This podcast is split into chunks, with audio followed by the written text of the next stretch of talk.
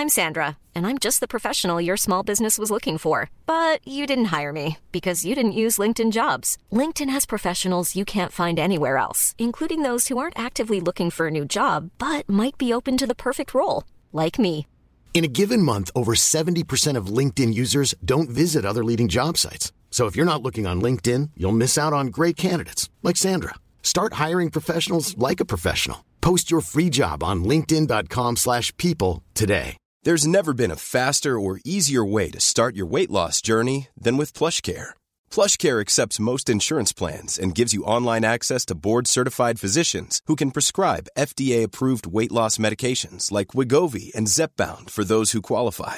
Take charge of your health and speak with a board-certified physician about a weight loss plan that's right for you. Get started today at plushcare.com slash weight loss. That's plushcare.com slash weight loss. plushcare.com slash weight loss. Hey, Dave. Yeah, Randy. Since we founded Bombas, we've always said our socks, underwear, and T-shirts are super soft. Any new ideas? Maybe sublimely soft. Or disgustingly cozy? Wait, what? I got it. Bombas. Absurdly comfortable essentials for yourself And for those facing homelessness. because one purchased equals one donated. Wow, did we just write an ad? Yes. Bombas. Big comfort for everyone. Go to bombas.com slash ACAST and use code ACAST for 20% off your first purchase.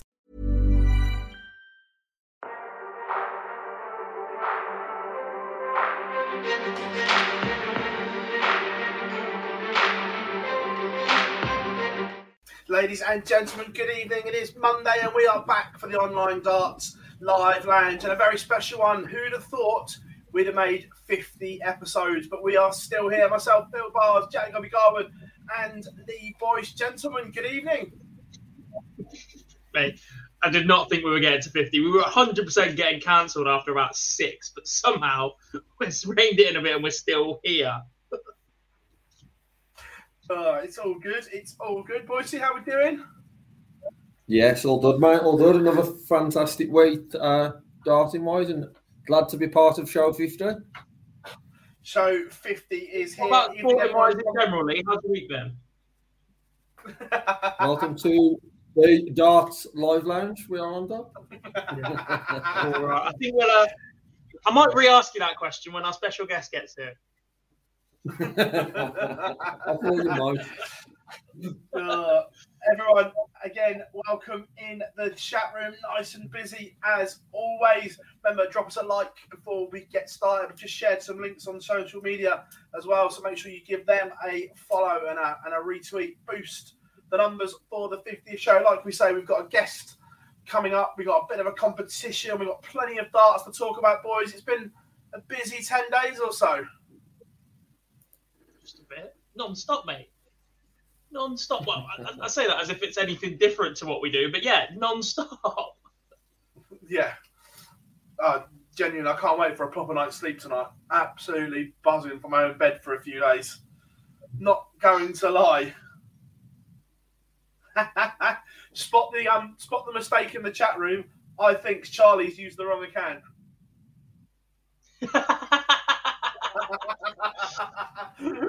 Busted Yeah, Charlie.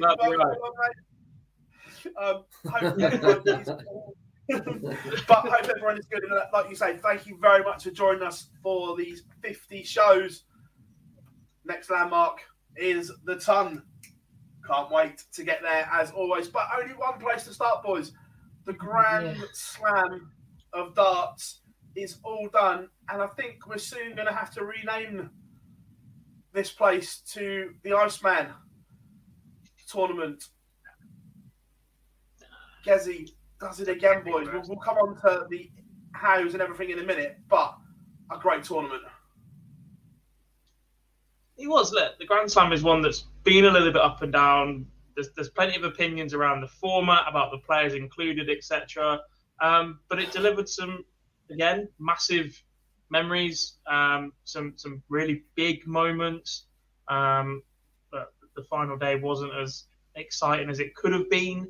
Um, but I think the rest of the tournament delivered superbly. Yeah, I know. I'm, I'm, I'm with you. It was um. Oh, wait a minute. Let's turn this one off. He ain't coming on just yet. We'll, we'll, we'll get to him in a minute. You got well early. tell, you tell it's been a while, can't you? A week off and I've forgotten what my buttons do.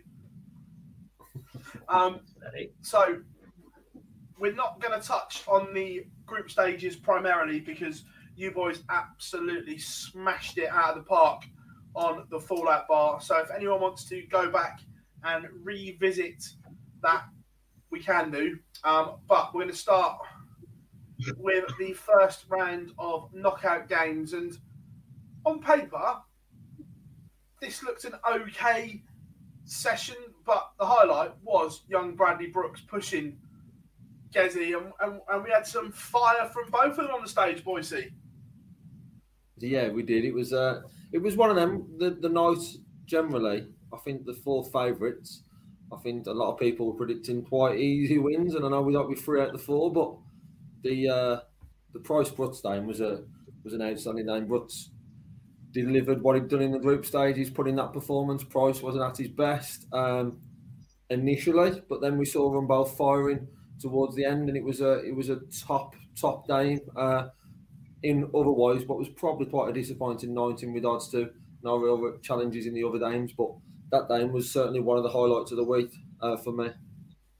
Yeah, um, Sam, hold that thought. We will come on to the schedule of the Grand Slam shortly. We will be bringing it up. um, and then, and then this this session, this one delivered, boys. If if the night before wasn't what we were hoping for, this one was all and more gob. All four games had something.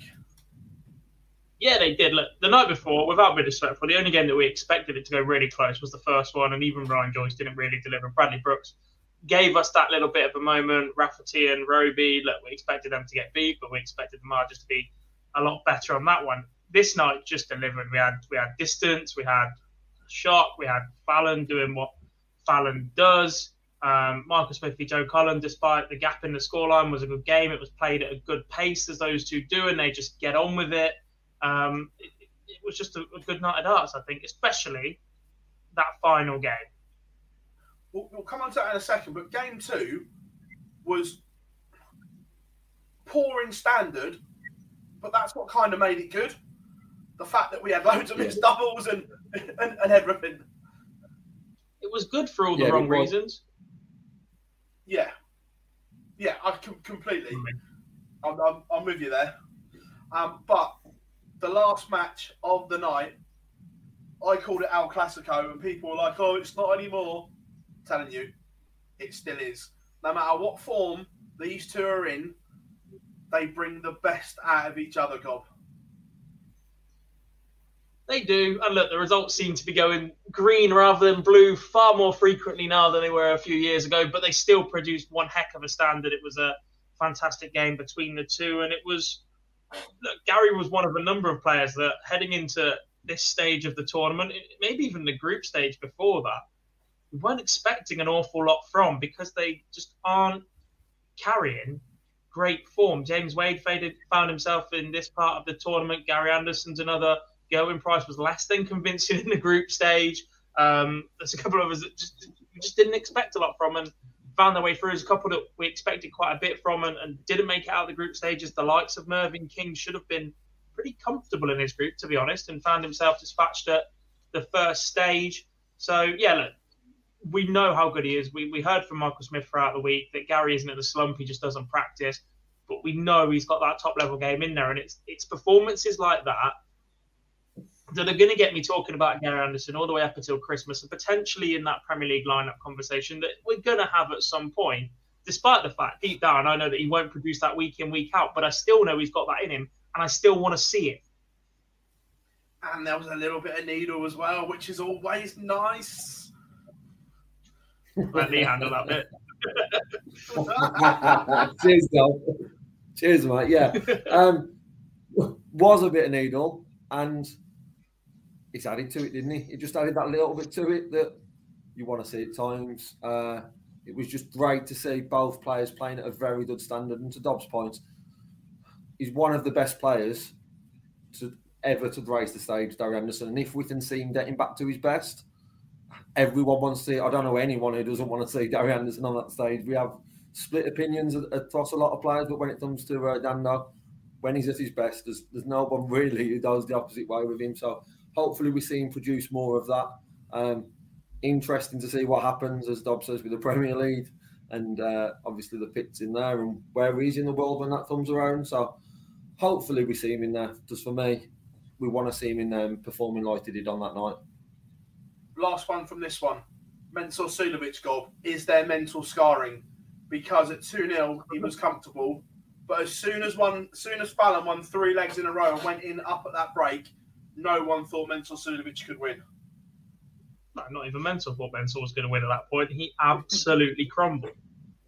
Um, he threw the second worst performance in a knockout stage of the Grand Slam in its history. That's not good. Yeah. In fact, that's less than good. And look, all right, if he'd done that six months ago, we would not have been surprised because he had that massive hiatus from the sport. But he's looked really good since he come back. He had that run at the World Cup that we keep saying. He's looked pretty good on the Pro Tour. He seems to have been rebuilding his form. Got out of a tough group because that was a tough group. Let's not forget he came out of a group with Jose de Sousa, Luke Humphries, and Matt Campbell. That is no walkover. And he came out of it top. And then he produces that 84.18 average. Nah, not for me, thanks. Yeah, he's Agreed. definitely. That's not a game that he wants deleted be world champion. from the Mensur Suljovic playlist. That is for sure. Correct. Um, If it was Uh, never Jonathan- on there, I'm not entirely sure it's a Katy Perry man, to be honest. he, doesn't look, he doesn't look the type. I'm not quite seeing Mensur rocking around the press room with his AirPods in, listening to I Kissed a Girl like we see Dirk Van Duijvenbode and his all hard out rave music. Um, lots of questions in and around Fallon. Don't worry, we will come to them in due course because it is going to split opinion. We'll come on to that. Um, Niall is in. Hope we are well, buddy. Um, then the first of the quarterfinals. Again, we'll come on to this, but quarterfinals split across two.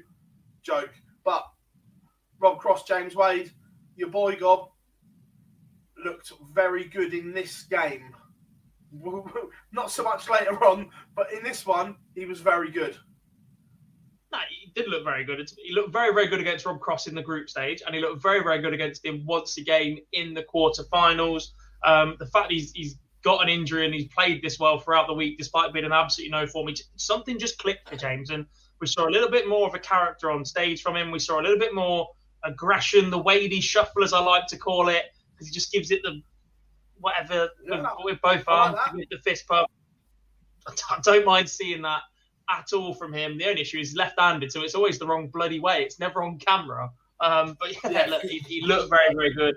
The scoring was far more consistent. He seemed to be in the 180s a lot more, which is where he found himself at the start of the year. His, his scoring to Yeah. start the year was very, very good when he won the UK Open, and he was picking up tournament uh, pro tours, and he was chucking in 10 plus averages for fun. That's not something we see from James Wade very, very often, but he he found that level at times this week, not all the time, but at times this week. Um, and he, he punished Rob Cross. And the finishing looked a lot sharper as well. The, the struggle of James Wade's game in the last six weeks or so has been his tops and tens hitting has been terrible. That was back at the normal James Wade level this week, and, and it got him as far as it did. Yeah. Um, well, the, the world number one bit was was a little bit tricky. Um, it was nowhere near as clear cut um, as he was world number number one and whatever. But he was in with a shout before the worlds if he'd have won. If Um, yeah, in that case, so in this tournament, if Gerwyn Price had lost to Johnny Clayton and Peter Wright had won the tournament, he would have been number one by ten thousand pounds. Um, if they if he'd beaten him in the final, there was a chance, but it would have meant an early exit for Price and another tournament win for Snakey at the Players Champs. And now he's guaranteed to be world number one come the uh, Yeah. World Championship start. Yeah. So yeah, that that's that's that one. And there was also another one in the chat room. Um, James, you got Fallon last sixteen. We were doing the sums at the weekend in the press room, and everyone reckons round three will be enough Yeah. to get her a tour card. Yeah. That's what the, the PDC lads were obviously nothing set in stone, but working it all out that they all reckon round three is enough. We'll come on to that in a minute. Fallon's got her own section. Um, but the Welsh Derby, Gezi found his best form in this one, Boise, to pull away from Johnny towards the end? Yeah, we did. Similar in one aspect to the Bradley Brooks. Didn't really perform to the level I think we expected, but then found it at the end. Similar in this one to Clayton. Uh, I was doing the preview for this night and looking back at the head to heads and Clayton picking up the last two, but Price's one before. It was looking like the Clayton had the better of Price. And for me, I saw Clayton uh, getting over the line this time when I was looking at that. But Price found a way and he got better as the week went on. But it's then final stage of the games that, like I says, but and then this one, uh, he found that at the he found that at the end, and that's why he's well number one. Yeah, no, a- absolutely. Then this night was a bit good, boys. First up, Michael Smith finally beats MVG in a televised ranking event. And if I'm being honest, that scoreline flatters, flatters Michael Van Gerwen a little bit, boys, because I thought Michael Smith was sensational. Yeah, there was a, a little bit of a period where Smith switched off. Um, he, he, had a five leg buffer twice, um, allowed that to be caught once, opened it up again to 12 7, I think it was.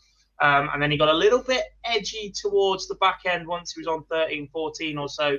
Uh, Van Gerwen won three on the spin, but that Mark Smith was was absolutely superb in this game. He, he refused to retaliate or, or, get himself fired up on the stage, which at times I, I, definitely think helped in the performance. At times I think he needed that little bit of a release because he knew that he was building up to that release as well at the end of the game.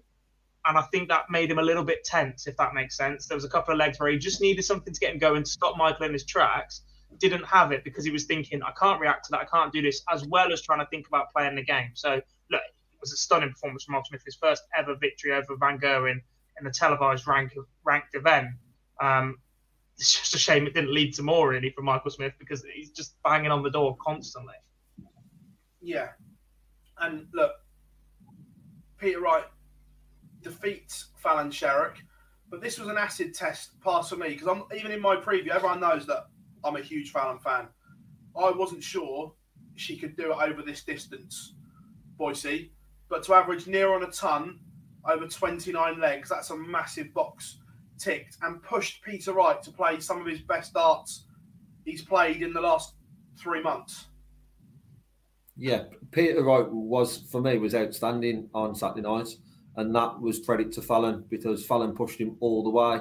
Um, as you said, the storyline probably wasn't right in the first day, but this one was. Uh, Fallon could have potentially pushed him even closer.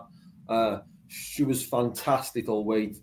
Um, it would have been very interesting to see, as we, a lot of people have questioned over the length of this day and how she would perform. We've seen it. It's been very interesting to see if she would have done gone into the Sunday.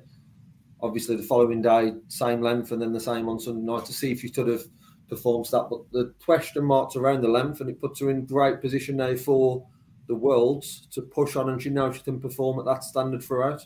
Uh, but yeah, she was quality all week. It was, yeah, it was a pleasure to be there and, and, watch her perform to that to that standard uh, throughout the week. Yeah, no, completely. Some superb stuff. I say we'll we'll cover that more shortly. But then the talking point: a long day ahead. Two best of thirty-three games for the players. First up, it was the Iceman Gerwyn Price against James Wade, and again, a fairly one-sided um, boys, this one, Wade nicked a few towards the end when Gezi switched off, but 16 9, comfortable gob for the Iceman. Yeah, look, the same phrase is evident here about James Wade. When he played Rob Cross and, and when he played earlier in the other rounds, you knew what you were getting from James Wade after five, six, seven legs because that's the level he stays at. After two legs, he was, or three legs, I think it was, he was averaging 68. He couldn't buy a treble, managed to pinch a couple, there was about a 20 point gap in the averages, and it was 3 2 on throw. But even then, that start was just too bad for James Wade to recover from it. It looked like the injury was affecting him a little bit more on the on the Sunday morning, or Sunday afternoon. Um, but yeah, it, it, just wasn't a great performance from Wade. Incredibly flat. I think it was dragged up a little bit towards the end just because he wasn't getting chances to miss darts. A double really go, and Price was superb. And to be able to maintain that top level that Price did without anything coming back at you is probably harder than having somebody do it along with you because you have to be good in every single leg. You can't have a couple legs where you just score right but don't have to hit the double because your opponent's already there or done it. So yeah, that, that level from Price was was virtually Liverpool. His his fitness is just such an asset um, to him. You look at the other players that played on this day. We'll, we'll get into the discussion in a minute, but it, it just helps so much on a day like this. Yeah, absolutely. Evening, Mace. Hope you are good, buddy. Um, see you on Thursday. Um, the second semi final. Michael Smith had played really, really well. But that final eight leg blitz from Peter Wright Boise, when he averaged around the 115.2 mark for those eight legs, was nothing short of stunning. Yeah, it, it was just clinical throughout. The 180s were just non-stop from Peter Wright. The God says the finishing was unreal. There was nothing Michael Smith could do. Um, really, he did push him a little bit, but Peter Wright in those eight legs was just outstanding. Um, fair credit for Michael Smith though, getting in that position. Just for me, I didn't see that coming. I didn't see him following the MVG performance up. Um, how we did when he started that. Yeah, he fell off at the end, but Peter Wright was just incredible. Those those eight legs were probably the best we're going to see this year from someone in one um, flutter. So it was great to see. Yeah. Yeah. Moving on to the final, though, this is one where it was a huge advantage going first goal because Gezi got to leave the venue, rest, recuperate. And unfortunately, boys, spoiler alert, the final was about as good and as one sided as Manchester United Liverpool. I thought you were going to go the David Hay line then. I was like, no, we definitely cannot use that one at 20 past eight in the evening. no. Uh, yeah, no. And, and this will lead us on nicely to the discussion about the format. Gerwyn Price's performance was phenomenal. But to have to play two best of 31 matches on the same day. Snakey said he was absolutely knackered. He went second as well, obviously. Um, didn't start great. Price blew him away to start with, but it's just a bit of both, isn't it? Like, if Peter Wright had an extra day to replay that game, would it go differently? Possibly. That's something that we'll never know. But as we said, Gerwyn Price absolutely loves this venue, absolutely loves this event. Um, and the final day, he was unplayable. Even if he had three different fresh opponents or, or whatever, I still think he would have come away with a trophy. Tournament, yeah. tournament wise, he started very, very badly. Um, the loss to Schindler in the group, possibly should have lost to Rafferty, might have even gone home at that point. Um, but he found a way to win, as, as champions do, and finds himself all the way into the final. It's really good looking run on paper to get there if you're beating Clayton Wade uh, right to win a title. That, that's not too bad. Not quite as good as what Michael Smith's run would have looked like if he'd gone on to lift it, um, but certainly somewhere near. Um, and yeah, like I said, look, incredibly one-sided final. Disappointing from Snakey. Promised us he was going to win the title, which when he's done a couple of times this year, he's delivered. The fact that he even made a final after promising that, the form he's carried the last few weeks, it is amazing to me because he looked like he was going to struggle in the group, change his darts every single match, as he does. Still looked like he had a little bit of tinkering towards the knockout stages, but a little bit more consistent um, with those anyway. Um, and he, he, just fell flat in the final. Yeah. Um, the interesting thing, we all not criticised, but we asked questions of had Price made the right decision? Are you flying back to the UK Friday afternoon before the play on Saturday? But it's worked out for him because he got better as the tournament got on. Yes, there was a bit of rust early on, but he looked refreshed towards the end. Yeah, he did. However, as you said, just it nearly backfired because um, the Damer then brought. Yeah, there was very much there was times early on where there was question marks if he was going to get through that route. Um, but yeah, in the end, you can't really moan. He's he's got the trophy, he's got the money, and it worked well for him. But it was certainly a risk and something I'm guessing he'll consider if that happens next year because of the start he had to the slam. Yeah, we've got a couple of clips to play. If, I don't know it's a big if.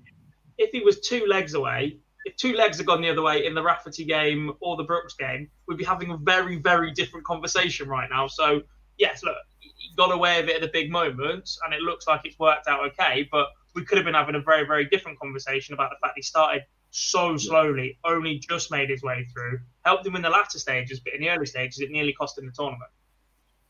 Yeah, agreed. We've got a couple of clips to play from Gezi and Peter from their media afterwards. Remember the full interviews over on our YouTube channel. Head over there once we are done on the live rounds this evening. Yeah, it's, it's nice to have the kids and you know the family there, but you know especially my wife and I look over and, and she G's me up and I'm giving her the all the signs and you know, when I'm down I'm like oh and then when I'm up I'm like giving it to her and she gives it back and yeah it's good to have someone there that uh, I know a focal point. I spoke to you, you know, but but the hotel in the week I said when I when it comes to quarter semis final I seem to find that extra gear and, and I did that today and obviously uh, against Johnny I thought that was my, my final. I really wanted to get through that one, you know, get a bit of a monkey off my back, so to speak. And yeah, it was um, it was good, and I felt more comfortable after that game. Heading towards Alexandra Palace, the way you're feeling, the form, is there anyone that's going to take that title from you? Uh, hopefully not, but I've got a big event next week. I'll play the championship finals in in Minehead, so you know, 100% concentration on that one first, and yeah, look forward to the worlds after that. Interesting words from the world number one.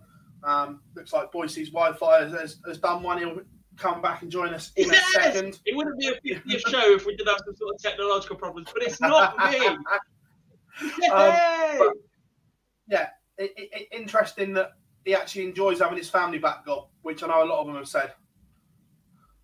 yeah, it, it's, it's it's not something they've been able to do for a long, long time.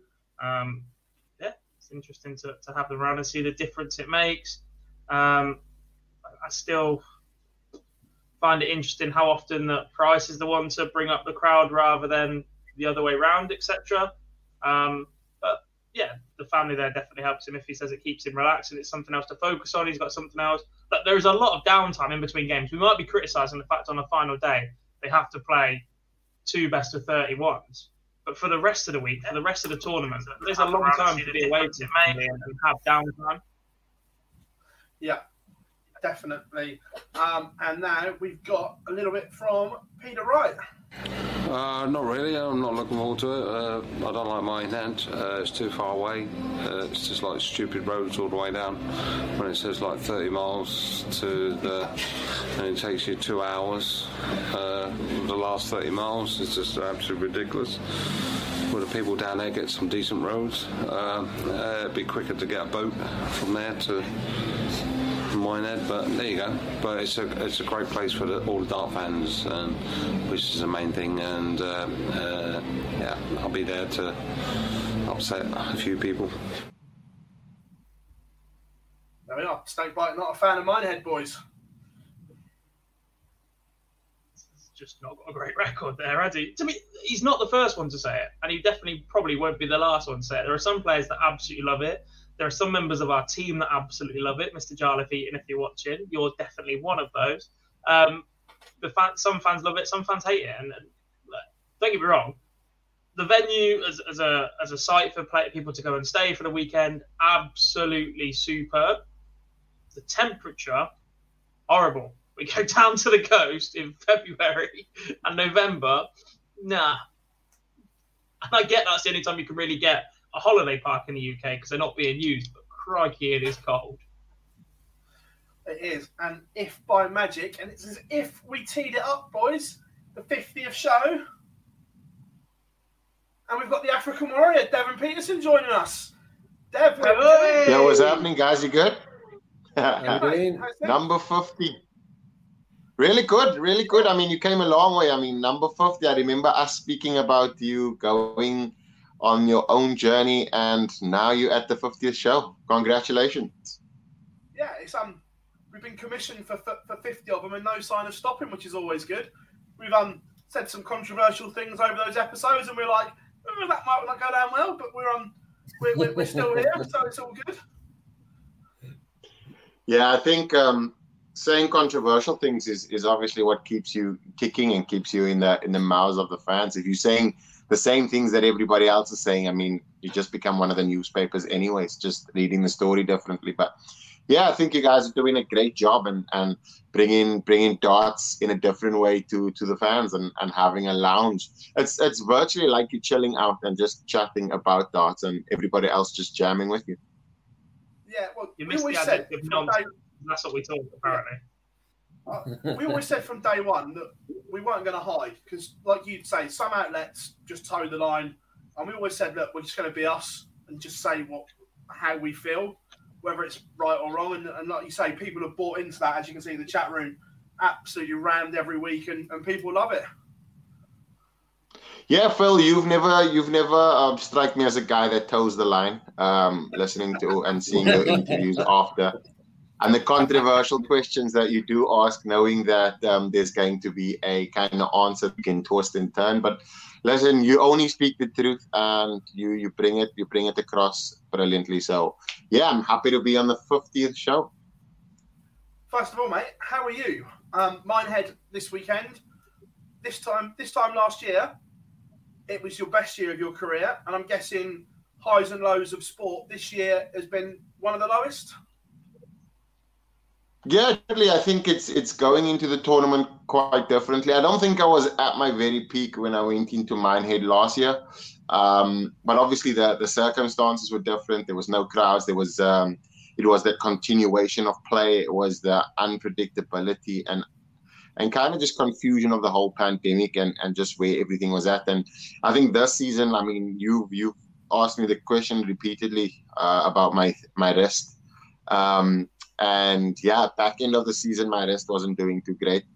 And I think this time around, my wrist is is like I said um, in after we spoke in at mine, no, not mine, when we had the first the UK Open. Um, yeah. My rest has been great since then. It's just finding the rhythm and the fluency, and then adding to the confidence and all of those things. So yeah, basically stripped down my cleat throw and just went back to kind of basics and just kind of building it up slowly but surely and kind of getting ready for the back end and obviously the world champs, which is everybody's focal point every year. Uh, but yeah, I'm, I'm hoping to be fully fit by by the worlds um, and by the end of this week. I mean, it, it could be a different thing where you kind of turn up at at at, um, at Minehead and kind of just change the way in which people see your game. Yeah, definitely. I know that we, we've spoken about watching you on the show quite a lot. I know that the boys have as well. I know you're again you're, you're good at saying the right things in the public domain, but looking back now, we, we said it, and I don't mind saying it that that wrist wasn't good, was it? And I know you said no, it's fine, it's fine, it's fine, but it wasn't, was it? No.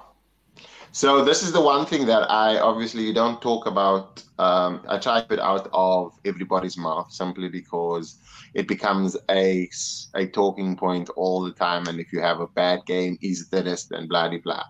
Um, you've not said that my rest was injured. You asked if it's okay, uh, which is the way in which you you kind of get your your story across. Uh, but yeah, the the rest. Um, it's been it's been a, a, in the beginning it was a strike because it was it was it was doing stuff that it shouldn't have. And yeah I've, I've my throat deteriorated slowly but surely and I found myself at the very low point um, in my game. Uh, I think it's it's where it does it easy right now. Uh, but luckily for me I I kind of could just strip it all away and piece it back together. Now I'm I'm, I'm kind of finding some rhythm some form. I'm not getting the results yet but those things change. And, and Devon Petersen and Alexandra Palace have a great relationship. So, yeah, I'm hoping to continue that relationship, turning Pally Pally. Um, that kind of reinvents my, not my season, but my career. And just kind of because it's the starting point of every season. So, hopefully, it's a great start. Absolutely, a lot of love in the chat room as well, mate. From from, from Dev, everyone's loving having you in in the chat room, which is always good. What's happening, everyone? Do you think because you did a lot of work on your throw when you hit form last year with the likes of Wayne Mardle, he spoke about it an awful lot on TV, that now that you've had the injury and you said you've been rebuilding your throw, because you've been through that process with somebody already when you were fully fit, it was easier to go through again this time in the build up to the back end of this year? Yeah, it's understanding, and that was always the bottom with myself and Wayne and Chris. Just discussing blueprint, so how to replicate um, that kind of form and that kind of thrill, which will then get you closer to um, kind of performing euphorically in a sense where nobody can touch you. That's where Gerwyn Price is right now.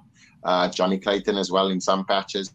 Um, so yeah, it's it's it's that blueprint back to it and knowing your throw. I don't think there's a lot of dart players that actually know how to throw, like what their throw consists of and the pieces and trajectory. That's why you young people say, um, "Yeah, I was feeling tonight," or so. Those are the things that I I want to avoid. Um, and I say on in my career, which I've, I've probably had like eight or nine years already, as but it's I still feel best is yet to come. So putting the place now the longevity when the form does return.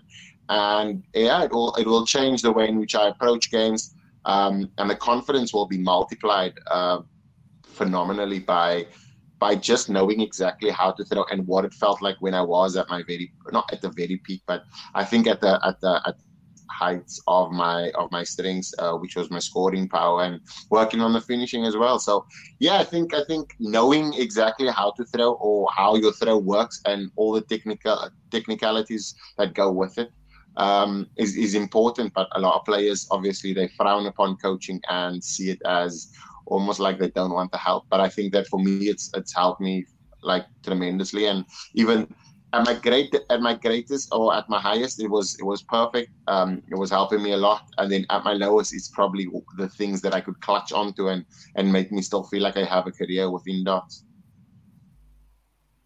Love that. Love What's, that. what is the you said a lot of players found it. What is the conversation around coaching like at the very very top level? Because from the outside people have been saying it for a long long time that if you're an elite sportsman, there is no other sport in the world where every player goes away without being able to look at themselves or have somebody from the outside that knows what they're doing, take a look at what you're doing and say, this is where you need to improve on, or this is what you're doing differently. And it still seems quite stubborn on the tour. We're seeing a, a few more start opening up, Rob Cross, yourself, Dozer, etc. But it still seems very, very reluctant from the top guys. Is that conversation expanding a little bit more? Have you had people coming up to you going, what's it like? Does it help, etc., or, or not really? Yeah, I think when I was playing really well, a lot of people wanted to know because it seemed to them as though there was a switch or a click, and then immediately it became kind of it was untouchable. And the conversations around it, like you could see when you enter a room, it's it's the the, the vibe changes because you no more just a player that fills up the numbers or you a player that's beatable. I mean, you become the one that is now. It's almost like where the the the hunters, which is the top players, become the hunted and they knew that they had bounties on their head when they played against me, um, which was which was a thing, and, and I could I could attest it to hard work and the coaching, and obviously the advice I got uh, from the likes of Cloyd as well, Phil Taylor. It's a it's a whole host of things. I think a lot of players these days, um, especially the top tier players, feel as though they have achieved a lot um, up and until this point, and the coaches that exist currently probably haven't achieved as high as they have. And it's frowned upon as in, how can you tell me if you've not achieved the same? So we, you look at it as from a management perspective. Pep Guardiola was a great player and he's a good manager. Uh, Jose Mourinho wasn't a great player, uh, but he's a great manager. So you you look at those things. Um, for the same thing, um, great player, that coach. So you you look at things like like that, and you and you see the coaches that exist currently now. It's it's all for me. Coaching is is is a personal thing. Like it's it's it's uh, it's eyes on the outside, so you can see where the small things, you can feel the small things that need to change. But somebody seeing it and pointing it out, it's so much easier, and you can actually kind of medicate the problem immediately. But the players don't see it as that, and a lot of players um, still make mistakes, and and sometimes you feel as though um, their peak has passed, and for them to re kind of reignite that, it's coaching will be needed. I mean, every single sports code or yeah has coaches, except darts, like dedicated coaches. I mean, you see golfers, even Tiger Woods, um, Rory McIlroy, all of these Bryson DeChambeau, all of these top players have coaches. Um, they have you have a skill, but needs to be nurtured. And and I think that a lot of players only go to coaches when they are in a bad spot and that's the wrong way because you you kind of trying to fix a problem whereas when you're playing at your best you came in to kind of improve and and even perfect the current the current throw that you have. So yeah, I don't think that coaching is a is a massive talking topic, even though it should be on tour. Yeah, And I'm glad you mentioned football just before I move on, because my friend at the bottom of the screen, you've had a really good little bit of back and forward with over the year, Dev. Um, you're looking quite good. yeah, it's not even. It's not. It's not even. It's not even back and forth now anymore. It's just me throwing it at him and him just kind of just sending emojis because he doesn't. He doesn't have anything to say. I mean, a team like Mike, um, like Man United, um, obviously performing at all and certainly leading off coaching, not just uh, from a football perspective, but I think just confidence coaching. So you got the one of the greatest players of all time, as they would quote him. Um, yeah, he's not doing anything, and, and that I think is a hinder. And So yeah, it's it's unfortunate that he's going to have to pay the bet um, at the end of the season because they'd probably finish uh, mid-table, um, and Liverpool will probably go on to win the league. But this will be recorded as a 50th show, and when they do, you can just revert back to this. He's not, um, Devon, he's not. He's, he's not. He's not one of the best players in the world. By the way, he is the best player in the world. Just to clarify on. Uh, so on you told okay, me it I was have Messi this- when you I have thought he was moving to Man City. never. I would never say that. I have a, I have a, I have a big, I have a big thing like with regards to the greatest players. Like I don't even think Ronaldo's in the top five. So unfortunately, um, he's a great player. Like you can't take it away from him, but not greatest of all time. He doesn't make the, So, the like- football Rushmore. So, like, how can we hide Devon from this part of the conversation? You invited him. Sorry. I'm trying to get rid of you now, Dev. He invites you on the show. Don't like what you got to say. I think, I think can we go back to can we go back to darts because that will just be an absolute slandering and a slaughter of Lee at all times. So yeah, let, us leave that for the for the for the personal side of it because I think uh, there's no it's it's literally like beating a dog. Like my friends back home that are big Man United fans, I don't even send them anything anymore. I just say, "Are you okay? Are you doing well? How's the family?" Simply because it's a constant disappointment and and and it's it's sad. It's it's just I don't know. I, I I can't even I can't even like. There's so many people that place bets with me at the beginning of the season. I message them now and just to find out if they're okay. I don't even want to cash in on the bets because I feel as though it's like it's like taking money away from people, like stealing money. You know what I mean? Like it's just crazy. So yeah, let's rather talk about dots. Have you spoke about Fallon Sherrock yet? No, we haven't, but we're, we're going to bring it up. Where are you? Wow. Okay. on the- No, I just wanted to. I just, I just thought. Let me just throw that out there because you got to the finals and and how great it Yeah, was no. and seeing all of those things and and that was great. Where are you on the Fallon for the Premier League debate? We've had many pros over the last 48 I'm not- hours. Some are for. I'm not even in the room. I, I don't even think it should be discussed like Premier League because you did what? You got to a, a quarterfinals and maybe a final of a World Series that you were invited to, um, and got a bye as well, and all of those things. So I'm gonna say this, right? Fallon Sherrock is a phenomenal dart player. And I say phenomenal simply because not because I'm a sexist, but from a woman perspective, the the the there's no parallel like men and women competing on on on on different platforms in the universe where the sport sporting codes can combine only simply like darts. A sport like darts you can play it the same. Even in golf they play at closer tees. Uh, but darts is even there's no bias which is a fantastic thing and she performed on the stage. And that's what the pdc offers is offers you an opportunity if you are good enough. Whether you are male female or other you can compete as long as you are good enough. And i she is good enough the the premier league I think that getting a, an invite to the World Series is probably as far should go for invite perspective because she'll be great as an asset touring and, and she'll grow the sport that way. Premier League is it could be damaging. It could be where she turns up because it's a different animal. It's it's it's uh, it's an exhibition of top talent, and I'm not saying she's not top talent, but she's averaged 100 in this tournament that she played in now uh, once. Uh, she averaged between like 92, 93 consistent.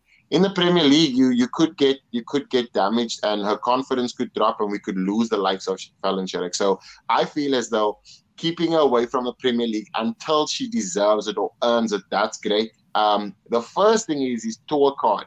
I think having a tour card is probably the most important thing because then it won't seem as though she's getting everything simply because on a on a on a run of form that she had um, in the Women's Series and then taking it on to the World Series and then Grand Slam.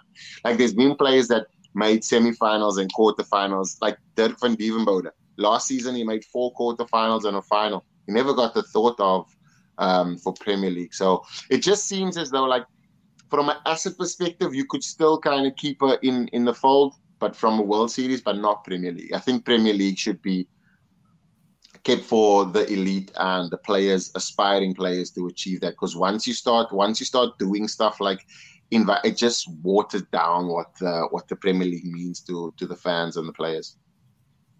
Just throwing it out there, the Premier League has already been tarnished in recent years because players have bargained for a place in it.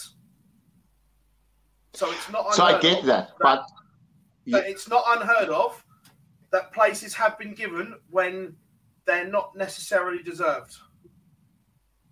Yeah, I think I think from a from a deserved perspective, I mean they all professional uh, tour players, and I also think that having those players that, like you say, have bargained for it is as probably deserved it simply by winning majors uh, performed previously and probably not at their peak and getting those those those those those positions. Remember those players that are bargaining, they have taken the PDC from where it was or carried on the or took the baton from the Phil Taylor, like the likes of Phil Taylor and Barney and all of these top players and carried it on. So I understand where you're coming from, but you have to understand that those players that have the bargaining chip have a legacy that they have if you go in on form and all of those things, it can't just be given to her though. Because it, it, I can tell you this though.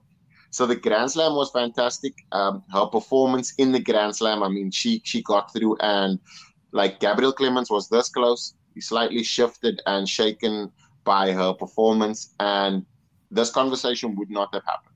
But obviously, she took out the one for one, the 170, phenomenal. But it's not the first time a 170 has been taken out on TV.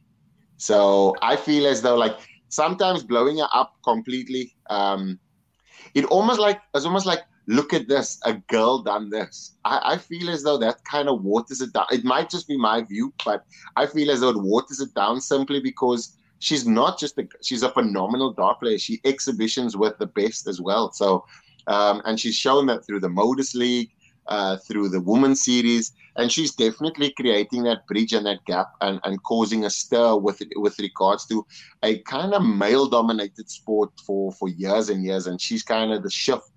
But i think giving her things simply because that shift is happening now i don't think that that is gonna kind of almost cement her in in in the darting community. Because one thing i can tell you is is it, it turns very quickly like people can love you a minute and then something happens and then it turns and then you lose that entire and then you're gonna have to wait how many we don't even know who's the next kind of player to bring on. Like lisa ashton is amazing and i'm not saying she's at the end of her career. She's probably one of the still one of the stalwarts of the women's kind of see you got Mikuru as well um, that's there. You got Deta at the end of her career in a sense. I'm not saying that her career is ending, but obviously with age and, and, and youthfulness and all of and appeal, all of these factors have to be taken into account. And I think that just giving her the Premier League spot is gonna be it's gonna be it's not gonna be accepted by all. And I think that it could turn like things sour. But what I'm saying, what I am saying is, as the bottom line, she's a phenomenal dart player, and she should be respected for that. Not just being a woman playing darts at a high level, but as a dart player, just phenomenally good. But arguably, right now, she is the most famous dart player in the world. Commercially, and we all know we all know Barry yeah. loves the pound note. Let, let, us be brutally honest. His first words. Yeah, I think I think I think was I smell the money commercially, she yeah. makes more sense to have in there than probably seven of the top ten in the world. Just saying. Okay, so I can counter that argument. The, the Premier League sells out all the time. right? So you get crowds. It's not dwindling. The numbers are not dwindling. So you're looking at she gets beat the first three nights, right? Yeah, I know, I know. I'm just saying, like in previous years, tickets get sold out or tickets get sold, people are excited to the darts, all of these things, right? We know that the pandemic happened last season. You bring it into the darts, right? And she plays in the Premier League. She doesn't find it as comfortable as she did before because now there's more stuff. And I know that she's performed countless times under pressure where the hype was big. The Premier League is a different animal. And I feel as though she disappoints in that league it becomes a thing that follows her and it trails her.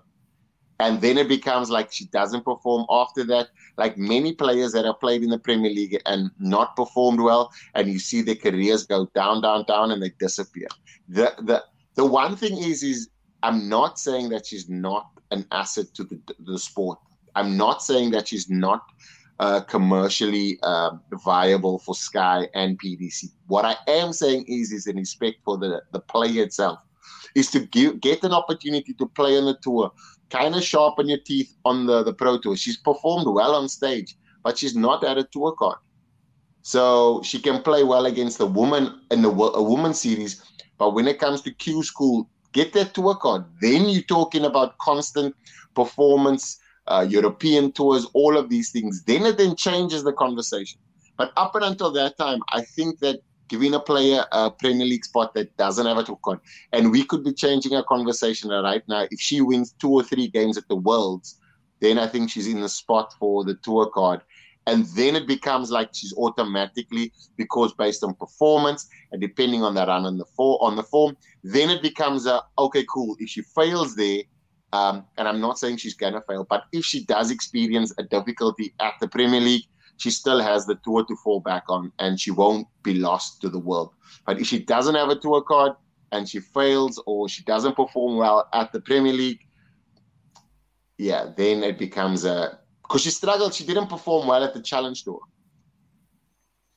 So I, I feel as though like is it going to be a step because she's obviously coming, she's performed well, so now she's creating that hype, and that hype is amazing. But once the, the air is let out the balloon and you 30,000 feet above ground, I mean, the impact that hits when you hit the ground is quite hard. Here's one for you, and I know people in the chat room are asking. We asked for clarification from the mighty Dave Allen at the weekend about having a tour card and playing in the Premier League. The official ruling is if you are a, mem- a fully fledged member of the PDPA you can be considered for Premier League selection. Yeah, the Premier League. The Premier League was is always a exhibition. It's Sorry. not. Yeah, uh, saying, it's, saying that she can't because she hasn't got a tour card is is irrelevant because. No, no, no. So my my what I'm saying is it's not about the tour card that makes it irrelevant. I'm saying that to Say, for example, right, she's blooming right now as a flower, and you cut her. In seven days' time, that flower's dead and the flower will not exist. Right? I'm saying leave her in the garden, let she bloom for longer, and then that's it. You don't want to lose a play. Like the Premier League is deadly. Like it can kill your career. I can name like 10 players that not currently in the tour right now and all played in the Premier League and experienced like a shock to the system when they played in the Premier League. And you look at their performances after that. So you, I'm saying that from a yes, she's the hyper woman now. She's she's performing well on stage. Um, men are finding it difficult to perform against her simply because of the the the age old kind of caveman. She's a girl. I shouldn't be losing to her, and all of those things mentally it's tough to play against Fallon right now. Of course, she's she's doing all these phenomenal things. What I'm saying is, is give her the Premier League spot. And I'm not, I want to play devil's advocate here. I'm not saying she's to fail, but I'm saying if she fails and she doesn't have a tour card, how do you bring her back? How do you, how do you invite her to the World Series after that? She didn't let's say she ends up lost she's not going to have an opportunity to to find some resurgence like like and find some she can correct it by having a good run in the tour or find some confidence. She's constantly playing against the top, top players, performing players in the world. A 93 average sometimes won't cut it. So my my thing is is I'm looking out for the player itself. I'm saying that she's great for the sport, and I hope that um, in whether it's this time around after the worlds or when she goes to Q school, she gets a tour card. If she doesn't get a tour card and she's in the Premier League, I think that pressure becomes a lot more to handle, and on, it could on, cause on like damage. Just one, one question around the women's series, because we've obviously it's had two years now moving to the third. Do you think the win the winner yeah. of the Order of Merit from the winners uh, women's series should that at all time? So this is a con- this is not a conversation. This is the thought I had before coming on tonight, actually, because everybody seems to be getting a tour card uh, when you're talking about the likes of um, uh, development tour, challenge tour, the European, the youth, all of those things, and it's probably it's probably in PDC's best interest to do that simply because from a business perspective, I mean, if Fallon's got a tour card and Lisa has a tour card, then the third best player will be offered a tour card, which will then change the way in which the women's series grows because now there's a, can, a carrot being dangled like just get to this top level and you can then perform on on um, on the pro tour. It's the same thing as how the youth develop, uh, how the the development tour grew, and how the challenge tour remains to be so consistently full and entered everywhere. Simply because there's a tour card up for grabs, there's a world championship place up for grabs, Grand Slam spot up for grabs.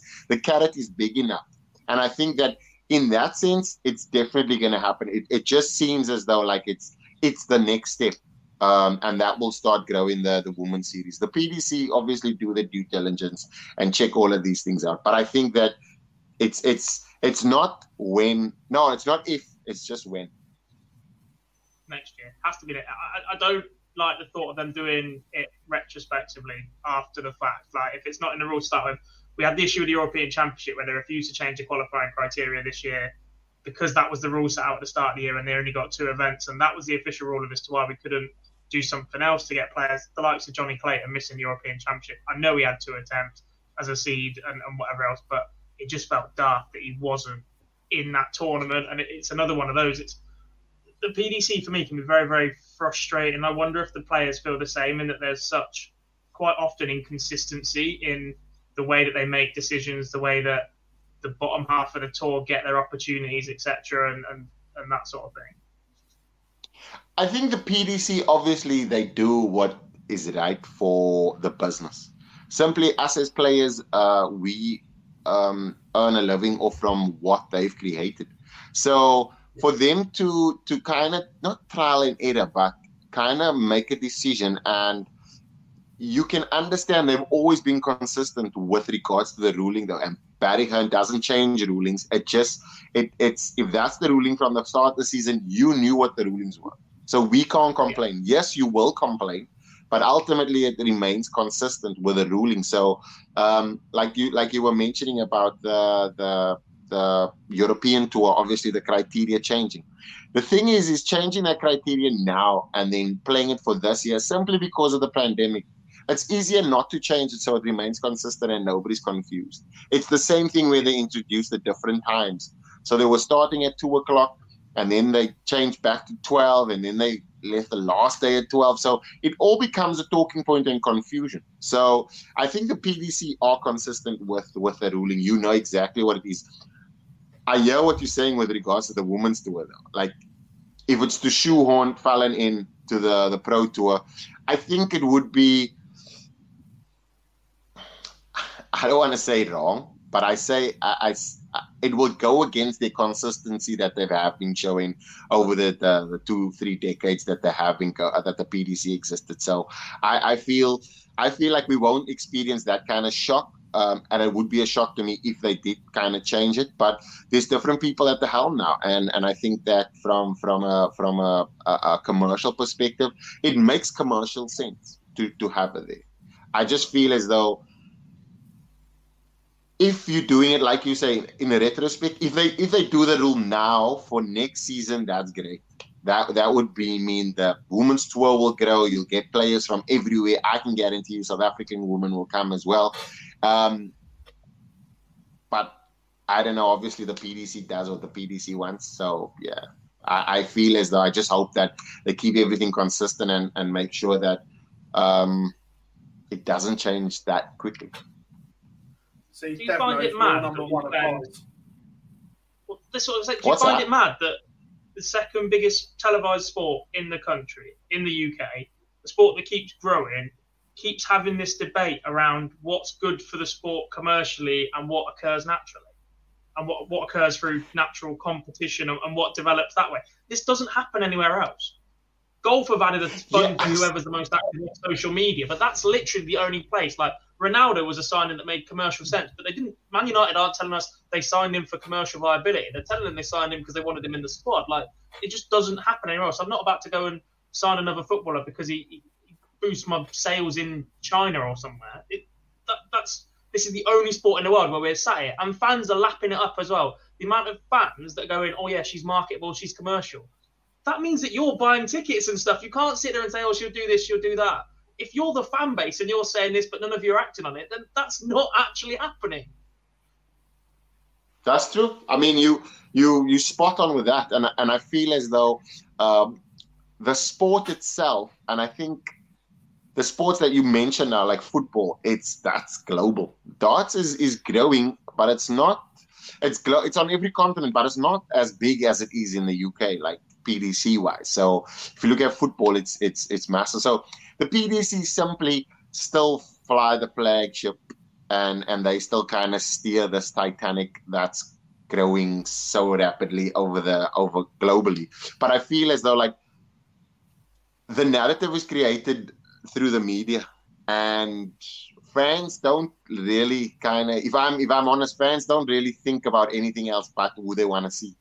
Um, if you ask them who's the, the, the, best player in the world currently now, and Johnny Clayton just won the last tournament, it would be Johnny Clayton. Who's the number one player right now? It's Gerwyn Price. Uh, did he play his best darts? No, he did not. Uh, does that still make him the best player in the world because he just won a trophy? It's it's simply it's for the the guys like us, like the the players or the guys like you, um, the like the ananax of the sport that that change the way in which people see and view. That's why I kind of never mention anything on, on Twitter about the Fallon Sherrock kind of movement or the everybody drinking from the same cup. Um, I, I just stayed away from it simply because my view was is that if you're going on because she's a woman, then I think that your view needs to change because I mean, women can play as good as men. Um, and secondly, obviously from a from a com- and I understood the commercial, so I was kind of torn between the two and saying something. So I'm not just gonna say it for the sake of it. So yeah, I think I think the PDC's the PDC still capitalizing on its growth. So steering and and kind of choosing a correct way. Yeah, I think it's just all up to them. They they they kind of run the monopoly. So whatever we say doesn't really kind of land on their ears. It might land on their ears, but they, they won't take it to heart. Though I think it's just what's commercially um, sensible and, and viable for, for the sport, and also with with you got prize money that that that, that the one their goals are is sen- essentially to increase the prize money so that players that are playing on tour kind of win one game and the money is increased and um, I mean the money is then it covers your tour. So we're the only professional sport that where you turn up, uh, you don't get a salary, or you don't if you if you're just at the event, um, unless you're playing in a major. So yeah, there's there's there's a whole host of things that make it that makes sense in in regard to creating a commercial aspect of the sport and and making it um, financially viable for the players to perform, so that we can obviously bring you the entertainment, up our game, and all of these things. So yeah, I think I think for now the PDC is still dominating like they could or should be. And then I guess before uh, we let you go, Deb, because we've got plenty more to talk about on the 50th show, we might as well ask you a quick look ahead about the Players' Championship this weekend. Back down in Minehead, Jose de Sousa first round. You snuck in at number 64. He's number one seed. I mean, in terms of number one seeds on current form, it could have been a lot worse for you, but Jose's not one to be taken lightly, is it? Yeah, no doubt. I mean, he's he's he's phenomenal. I mean, last the few seasons that we've performed against each other, I got the better of him. But obviously, at that time, I was still playing kind of a level that I I could respect in a sense. Um, at this point in time, now I feel as though um, it's going to be me sharpening my my my teeth um, on him and, and seeing as how good he can be and and knowing how good he can be is gonna it's gonna mean that I'm gonna have to kind of have full concentration, and I want that. Um, yeah, Jose Jose hasn't been his his, his ultimate best. Um, I've had a chat with him before um, at the World Cup, and, and I understand why he's not kind of fully kind of fully fit in a sense. Um, but yeah, it's going to be a great game. And the crazy thing about me creeping in is, is I've not had a great season, but yet still qualified for the Players Championship, and and and that's just kind of testament to a hard slog and, and just continue, just keep swimming. So yeah, I think playing against the number one seed is not the first time, um, and it probably won't be the last time we encounter a number one seed. And yeah, I'm gonna just give it all my my all and and kind of hope not hope for the best, but kind of put a plan together and see if I can just unsettle the the Jose de Sousa train and yeah, maybe maybe come out victorious. Is it is it more about being up on stage in front of the cameras ahead of the World Championships for you, just to put that plan in action, see what comes of it, know what you need to do? Where the world is so big in terms of weighting and ranking that it can say, you know, pretty much more than anybody how much it can it can turn your career around. Is it is that what the players championship is to you this time around? Yeah, I think I think for me, ultimately, um, I've worked on a few things. Um, rhythm and fluency in in my throw has been has been something that I've not um, had the op- uh, opportunity to kind of grasp. Um, everything else, from a technical standpoint, understanding it all is great, but having that fluency is, is most important. So, feeling that that kind of vibe on stage will be great, and having the crowds in and just experiencing that and especially playing on main stage as well i mean on the friday evening it, it will be it will be um it will be full to capacity like it normally is and, and the crowds are, are generally uh, favorable in my in my favor always wherever i go so hopefully that continues and and and if i can if i can turn up and um, shock him from the start i mean I know that he's a great runner in the, in the game when he's ahead. He can can lead great, and and it's tough to catch him. But I've also seen where he fumbles um, if you shock him in the beginning. So I'll just go with a fumble strategy and just kind of lead him 3 0 and beat 6 3. That's kind of where I'm at. You, you've just made Phil a very happy man. He's, he's not convinced about Jose's ability to scrap out a game if you put him under pressure a little bit. I we you, you see it all the time though. Like I I watch, um, especially key players. I, I watch what they're doing, um, and you can see his shoulder goes into the throw. He starts to lunge a bit more. He starts to think a lot more about it. He makes lots of mistakes, um, not just calculation mistakes, but you can see like setups and so on and so forth. And, and just he kind of he kind of falls he falls apart basically. And I'm not saying that he's a poor player. He's a fantastic player, but I know that there is faults. Like being being a pundit as well. Um, when when I was doing the commentary. I mean, these are the things that we would look out for and seeing it, and, and you can see him capitulate. And yeah, I'm I'm I'm not hoping for that, but I'm I'm hoping for a good game. But if that happens, then um, yeah, I'm there to vacuum it up. Just a quick one, Dev, before you go. That last Players' Championship, when you're sat in 64th and you're out early and there's nothing you can do, how much were you watching darts rankings? Um, a lot. it was. Uh, the short answer it was a different, yeah, it was. It was a different. It was a different feeling simply because I went into that weekend not looking at any of the rankings because I thought I just need a few wins and I'll be fine. Never got the wins. Played okay. Um, felt like I played decent enough to win, but the players that I played against just kind of turned up and, and performed and just took out crucial shots. Um, so yeah, when when when I got when I got back to the hotel and I was like, let me see if I qualify because in my mind I never qualified, and then I saw, hang on, I'm still in with a shout.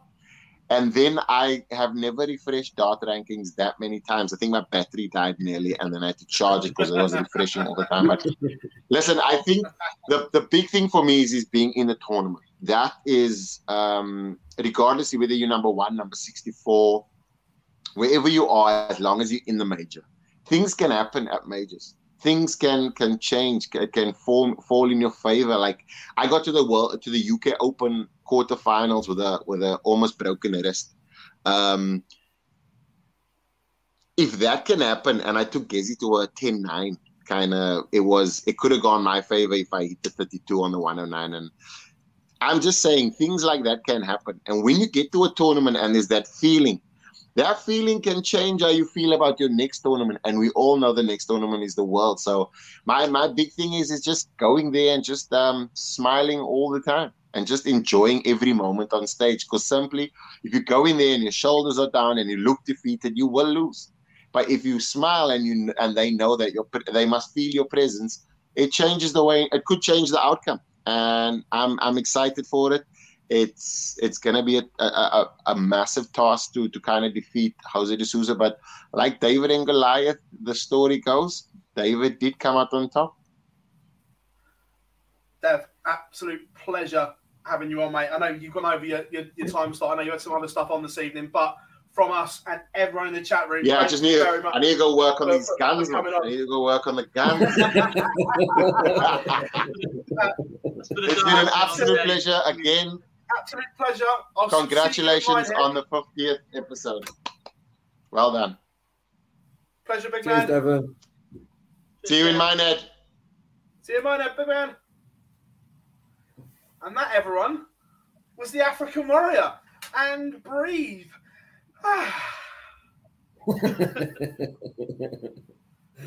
However, whilst that was going on, we were also having a very interesting WhatsApp chat, eh, boys?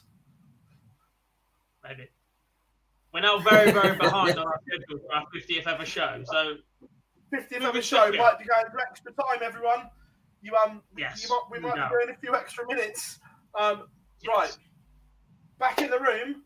The Players Championship in Minehead. Mace is in the chat room. We'll be fronting the ITV coverage as always. The schedule has been released. Um, boys, it's going to be a busy day. Always. When isn't it a busy day in mine? And it's ridiculous. um, right, are we go- are we going off schedule order or draw bracket order? Uh, draw bracket. Right, There's okay. no real shocks in the schedule. There's no real shocks in the schedule, is there? Everyone that you pretty much expect to be on stage one is to start with. There's a couple of decisions that possibly could have gone either way. There's a couple of games that more out and out darts fans would possibly love to see. The likes of Ross Smith versus Rusty Jake Rodriguez could possibly have been a mainstay given the form those two are in, etc. Um, but yeah, but there's no real big surprise. You get the odd one in the afternoon. James Wade, Nathan Aspinall being afternoon games, but somebody has to miss out at some point, don't they? You look at the names in the evening session. No surprise to see Barney straight back in the action. Uh, Gary Anderson, Stephen Bunting, two great form players. Cross, de Sousa, Price, Van Gogh, and Wright, Clayton. Very, very difficult to leave out AD Lewis, Kim Huybrechts, I think. But that's why it's closed in the afternoon on the main stage, I think, because that's one that they can build up to. Yeah, definitely. So if we're going in draw bracket order, boys, first up, Jose against the man we just had on, Devon Petersen. And I, I'm in, I'm intrigued that don't get me wrong, I know I was laughing and joking, but it's interesting that other players are thinking the same, boys, and they can see that. Take him to deep water. Yeah. Yeah. Something. To be honest, I didn't see it doing close as well. It's it's a game where neither of them are in the best of form, um, where they've been before. Um, so it's certainly one that can go all the way. And yeah, it's very interesting that a lot of people are looking at, at, at Jose in the latter stages of games, and especially in this format early on. Uh, it opens up for potential uh, of our first seed going and coming through that as well. It's not an easy tie for whoever comes through it with Merv and Darius to follow up. Yeah, Mer- Mervyn Darius up next again. Tricky little tie. Is, are we going through them all, all first round or just the key ones?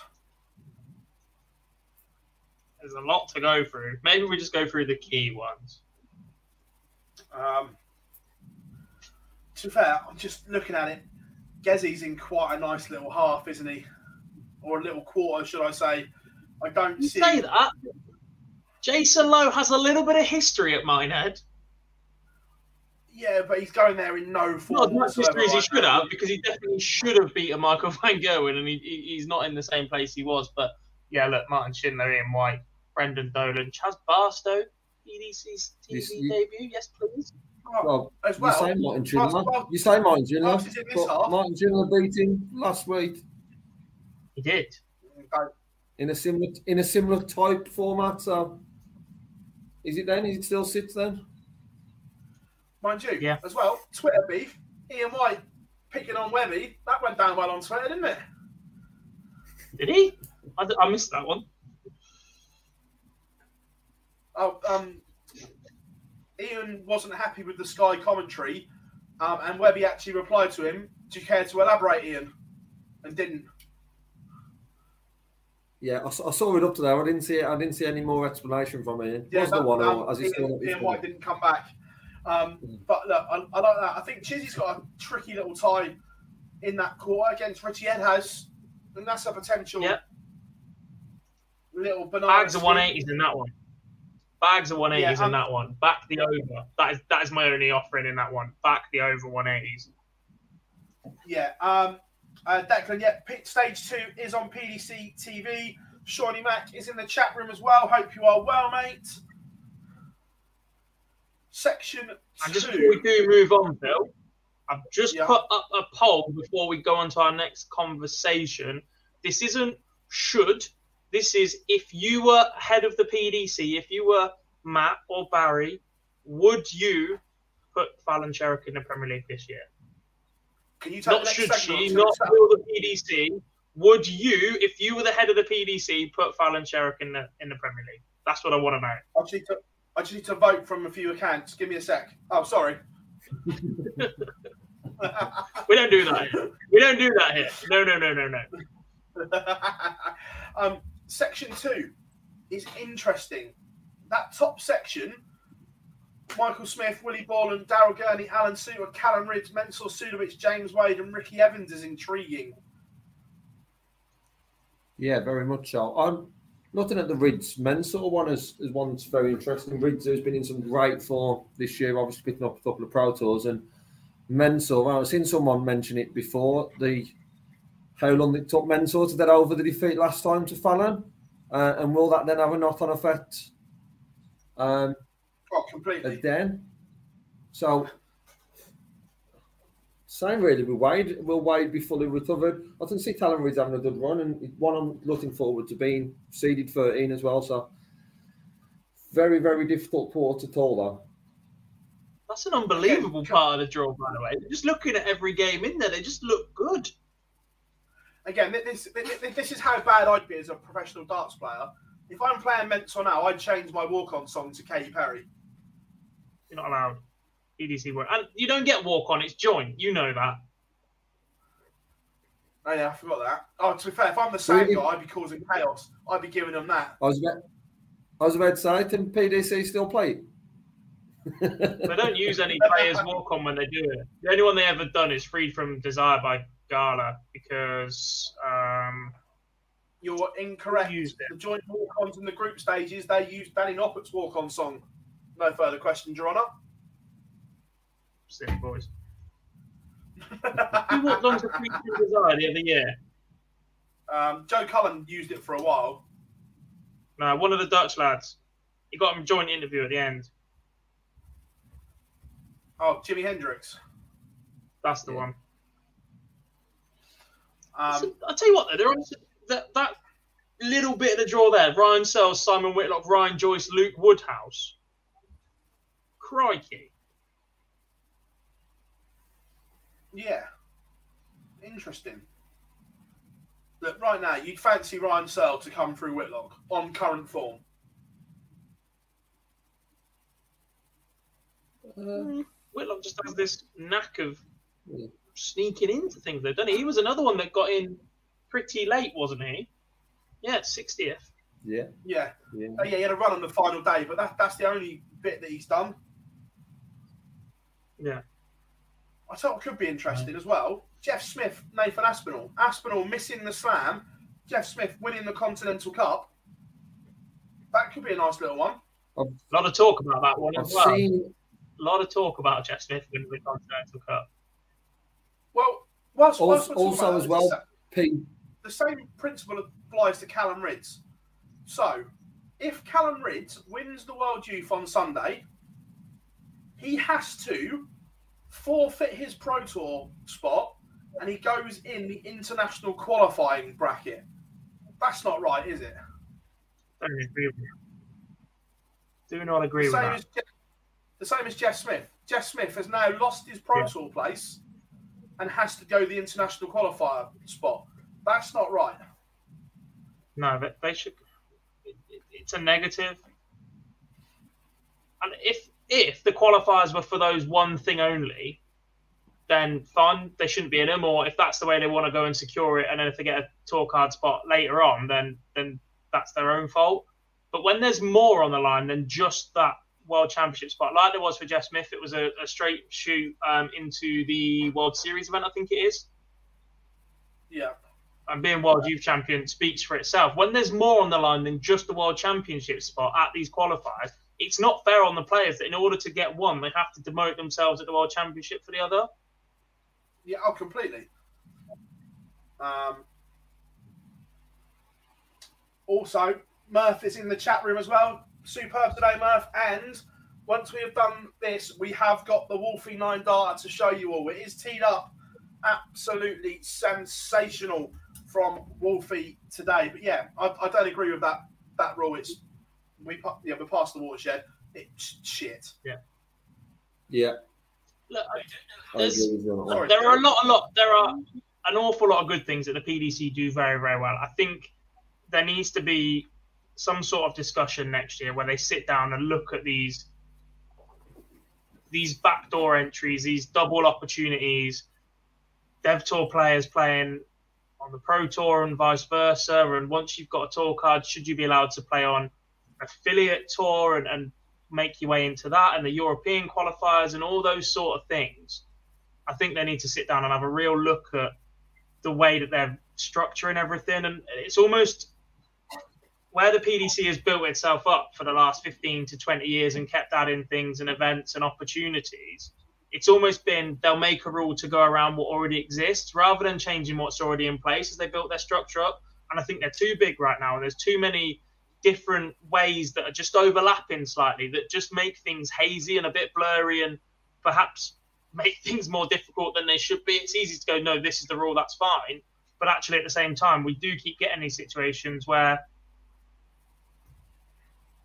the the players are, are backdooring it, perhaps, or, or, or that sort of thing. The, the, the Dev Tour one's always going to rumble on, I think, um, and a couple of others. So, yeah. Speaking of the Dev Tour, again, heard today from a very, very good source. It's being looked at that it's going the, the, the age. I'm sorry, the ranking position is going to go up to 64 from 32. So if you're in the 64, you then can't go and play on the, the Dev Tour. It's being looked at. I, I was told today from a very good source. I 100% think that's right. Look, when it changed its name from the Youth Tour to the Development Tour, for me, that was that should have been symbolic. If you're going to call something a Development Tour, just because you've got the ages up to 23, I think that's why they changed it to the Development Tour because you're not a youth at 23. So oh, you could be world youth champion at 23. It's beyond me, but you're not a youth, and and that's just language rather than anything else. But if the purpose of that tour is to get you ready to be a professional dart player or get you to a level where you can learn in that environment and compete, etc., the minute you get through Q school and you hold a tour card, you are developed. You are one of the best 128 players in the world competing against the other 127 week in, week out. You should not be getting opportunities to go and pick up free cash, backdoor and entries just because you're under the age of 23. And I said the same when I was Yeah. playing, and that wasn't because I wasn't any good. It was just, it's just not fair. Yeah, agree with you, Dob, on not just that one, but across the all the tours. I I think you should only be able to play in one. Uh, same with the women's series. All those, I don't. I personally think if you're in the main tour, you shouldn't then be able to play across the others.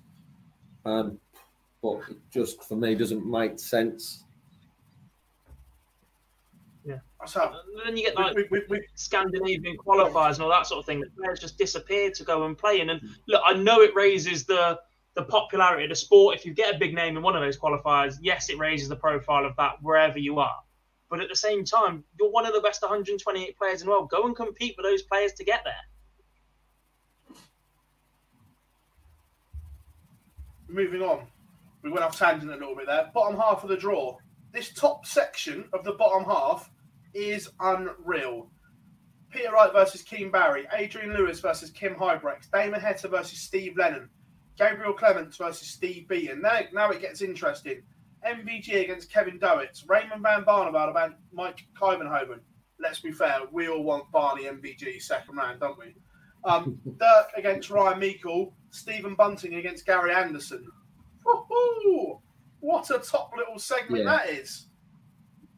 Yeah, it is a it's a nice one. It's hard not to look at Adrian Lewis, Kim Huybrechts as as a fan wanting to see that over a London format. It's going to be a great first round game, and I'm a, I agree with you on the Barney. Uh, Oh, who wouldn't in then want to see Anderson? You're there. You're back. Um, So then, sorry. So you you you froze You froze again, a mate. minute. You, you, you're, you're having a god moment. It's not me. Never had these issues before. Show 15, it's all happening. I'm not enjoying this at all. Um, It is- and then I've, I've never seen this though. You know, if you look at the draw on Wikipedia, and if the country, if the players are from the same nationality, they start edging the flags through. I've seen it with the English Yeah. flag a million times over. There is already a Dutch flag in the third round yeah, because there are ten Dutch players in this draw, and five of them appear consecutively next to each other on the bracket. How random and mad is that? yeah, bonkers. And then section four, it's a little bit kinder, shall we say?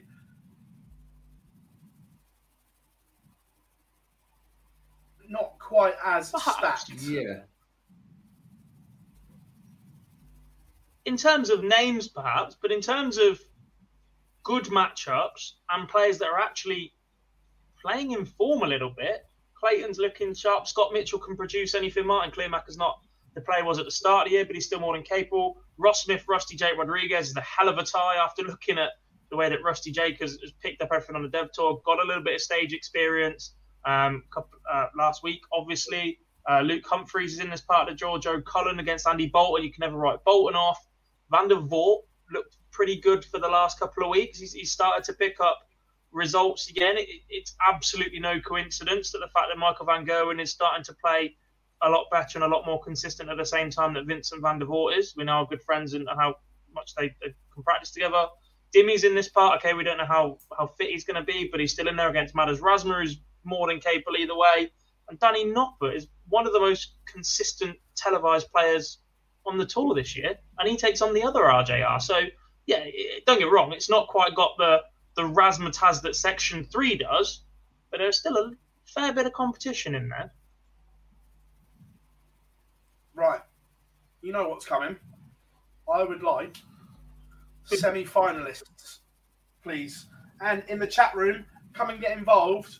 Who will be, who is going to be your semi final lineup?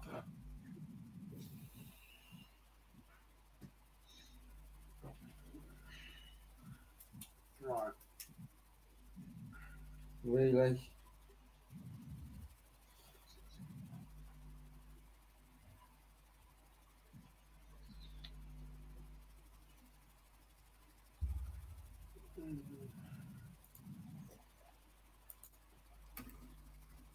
Only we prep for this in a show where we're short for time because we've still got plenty to do. Well, you know.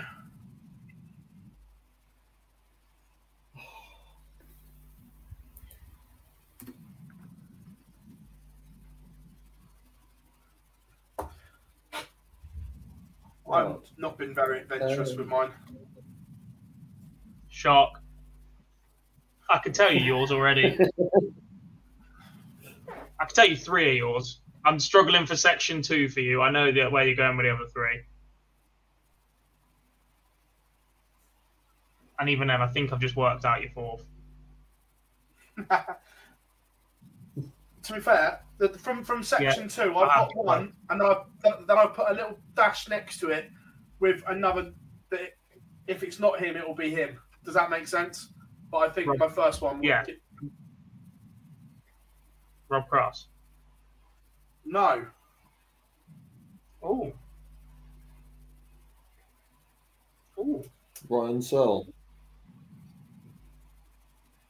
Right. So my semi-final lineup, I've gone Gerwyn Price. Will Yeah. play Oh, we, we knew that one. Michael Michael Smith, Yeah. but Johnny next to it, I Clayton against Michael Van dash- Gerwen in the bottom half. and, and then I put a little dash with Rydz question mark. I can see that. Um, but yeah, bottom half MVG Johnny Clayton. Yeah, shock. So Imagine my surprise. I've done for Price. I've done for Rydz out of section two.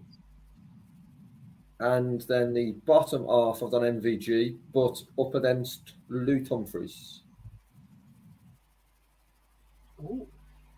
We're writing off Johnny Clayton again. Yeah. With nothing to back it up at all, but yeah. Yeah. I'm about to do very, very similar, to be honest. Section one, Christoph Ratajski. Fly, the Peagle, fly. Section two, Rob Cross. The man has stamina. Section three, I think this one's an absolute lottery. And do you know why? Because I think Raymond Van Barneveld beats Michael Van Gerwen in the second round. He has a knack. He just has a knack of doing it at the wrong moment for Michael. But I don't think he's got it to go all the way to the semi final, which leaves it very, very open. Um, four, let's say it. We see Adrian Lewis make a semi final. Why not? They're on Dob. Oh, it's 50th. i got to say something stupid. And in the bottom section, love to see a run from Ross Smith or Luke Humphries, but Johnny Clayton, because I said he'd win this tournament before we did the Grand Slam.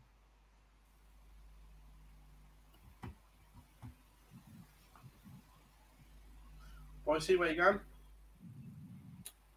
Price, Rydz, MVG, and Luke for semis. Price, that's the better of Rydz, and MVG, that's the better of Luke. Very boring answer, but I'm down for Price, MVG in the final. With MVG getting the title.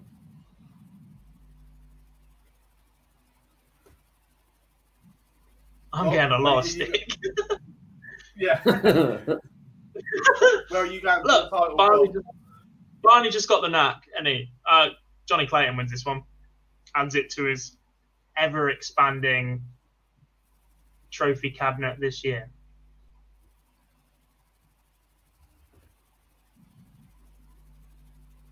I'm going to get it right eventually. MVG wins. He beats Price in a barnstormer on Sunday night. Gob, you know that notepad that feels like He just he's ain't even got tournaments on anymore. He's just that MVG wins it on page one and he just looks at it every uh, every No, Monday. no, he rewrites it out every time just in case. Because look, I did it for this one. I promise. He doesn't just keep tapping the same bit of paper. It's it's just a I'm page going full of going Price. MVG win. MVG Price. MVG Price. Um, a couple of people asking in the chat room about what happens if Callum Rydz gets through to the World Youth and the Sunday. Basically, there's got to be some clever TV scheduling for him to play in both. But spoke to his management team today, and they have been assured it will be worked out so he can play in both. So Sunday won't be played in draw bracket order. what I think they'll do is they'll put if he's through, I think they'll put Callum on first Sunday afternoon so they can clear off to Reds and get it out of the way. Um, So, chat room, Who are you going for? A lot. Sean McDonald, death taxes and MVG wins. He knows. Um, Tugboat says, "Hello, chaps. Hope you are well." And Tug. Yeah. Um, Bill says maybe right. I'm still not convinced about Peter Wright's form at the moment. I know he got to the final at the weekend, but in doing so, he dodged a lot of bullets to get there, and I'm not sure you can continue to dodge those bullets, boys. He doesn't like Minehead. If he starts slowly on the stage with potentially darts changing around again, he'll get punished. It's a short format. There's no time to get away with it. There's no group stage to work your way into the tournament this time. He has to hit the ground running. And if you come out and say you don't like this tournament, you're probably already a little bit behind in your mental in your mentality and prep. Yeah, and, and add to that as well the section that he's in. It's it's not a nice section at all. No. Uh, if if he wins it, he's got to be at his best for me this weekend. Uh, where some might have a bit an easy, easier start than what Peter's done. Yeah, no, I, I just think that this is the dress rehearsal for a lot of people, so it's going to be an interesting one. So that is the Players Championship. Now we promised to you it. I'm just going to tee it up. Um, I've actually loaded the wrong one up, so you're gonna have to, you're gonna have to have the adverts for for YouTube as well. But this happened today on the live league. Uh, Didn't the live league worked? yeah, uh, I, I know why. Two seconds. I forgot to take Dev out of the box. Just a bit where we need Murph. Just fill in for us for a sec.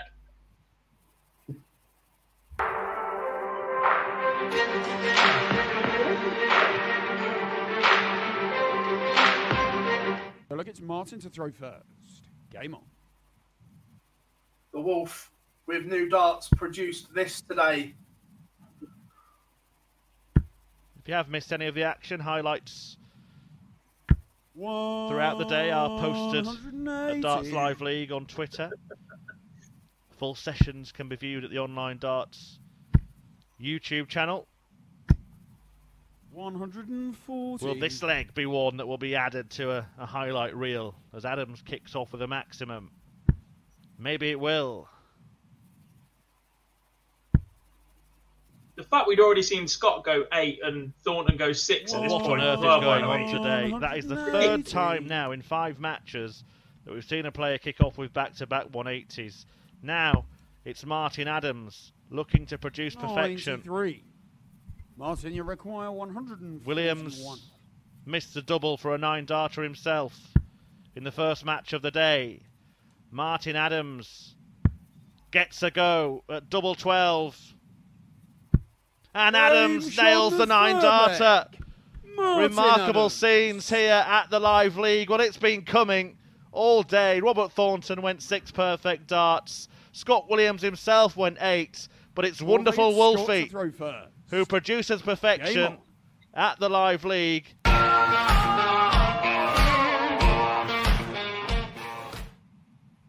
That was a bit good, boys, wasn't it? Just a little. Mays disagrees. He says the treble 19 was crap.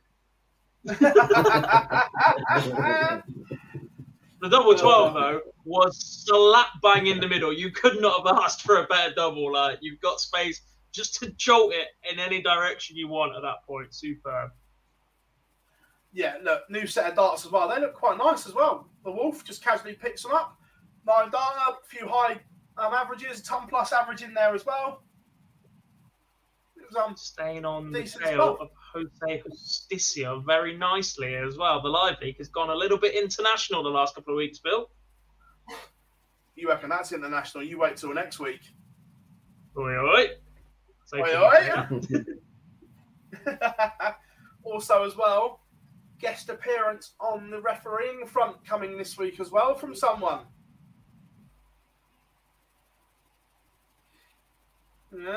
Ah, That was my invite.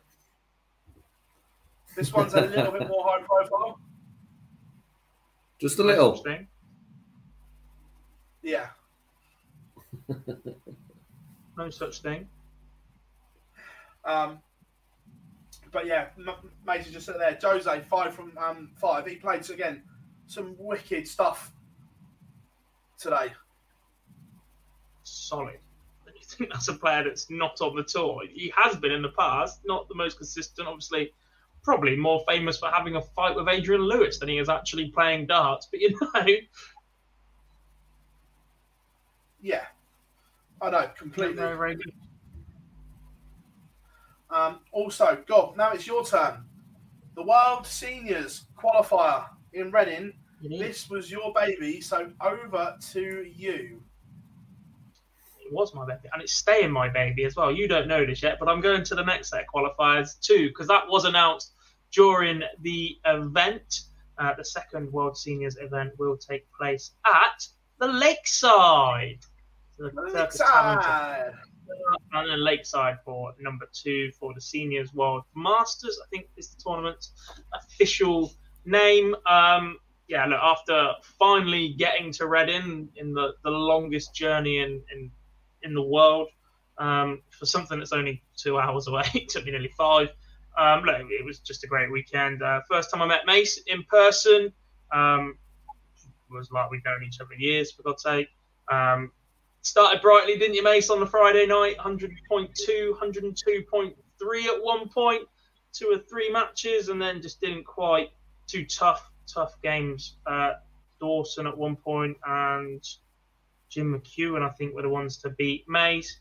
Um, but look, it, it was a really great weekend. It was the first time that club has ever held a darts event, and I think the next couple qualifiers are going to be there too. They might have a rejig of the configuration, but the stage setup looked really good.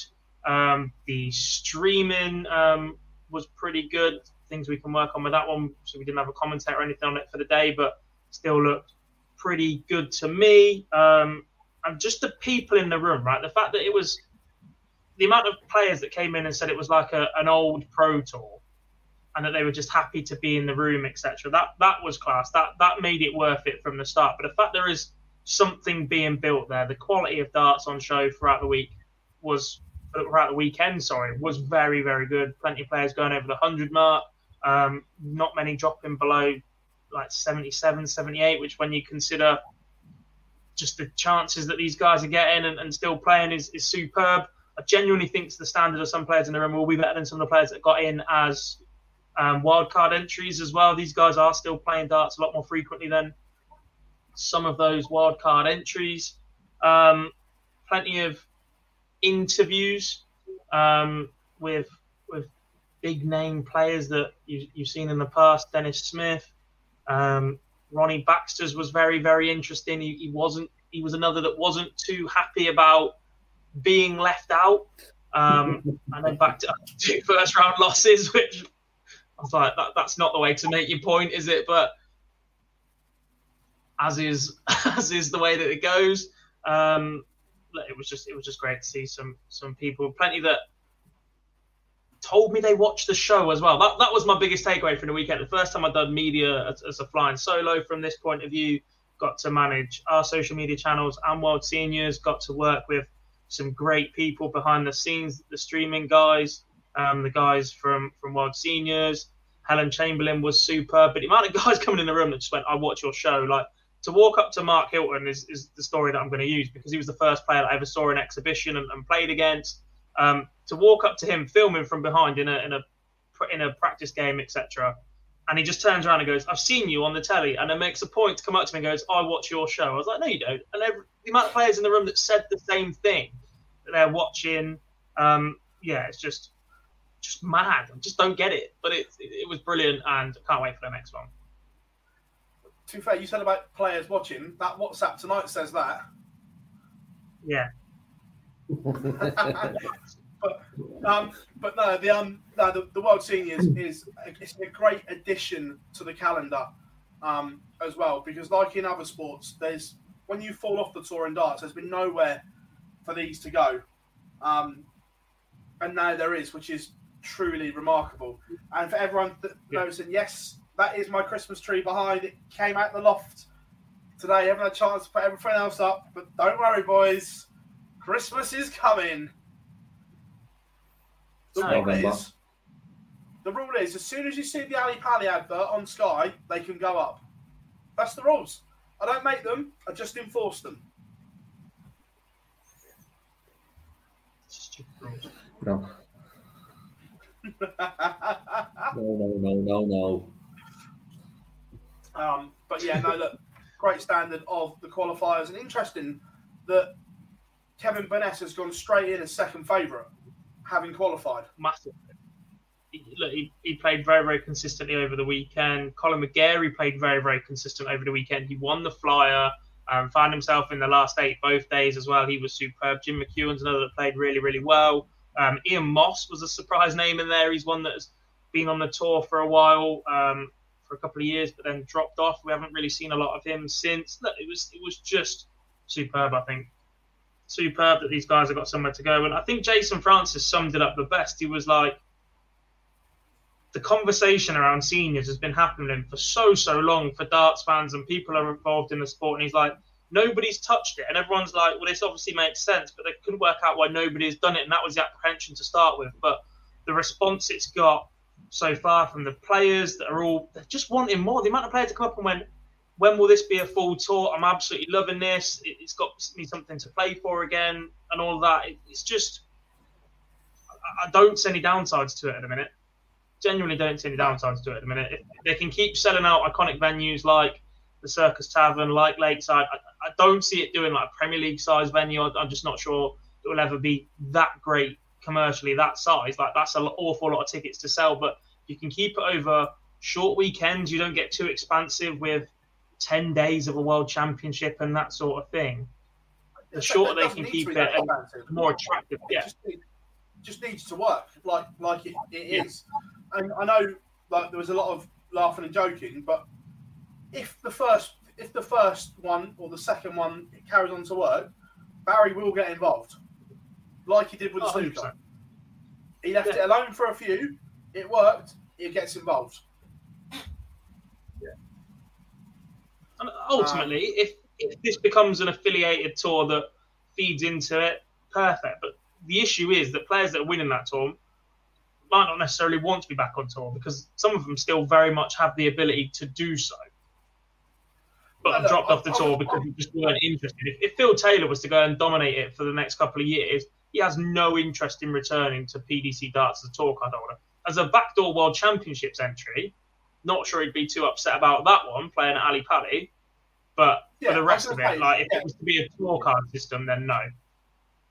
Yeah, yeah. I'll, the, none of them would want the, the tour card way, but maybe a place at the Worlds or a place at the Slam would work if Yeah. this works long term. Yeah, yeah. Place at the Slam for me would be a would be a great show to start it off, and that then that might push on in years to then be something for uh, the world. But place at the Slam would be a, a- a great place for me for um, maybe the finalist, not just the winner, but maybe the finalist.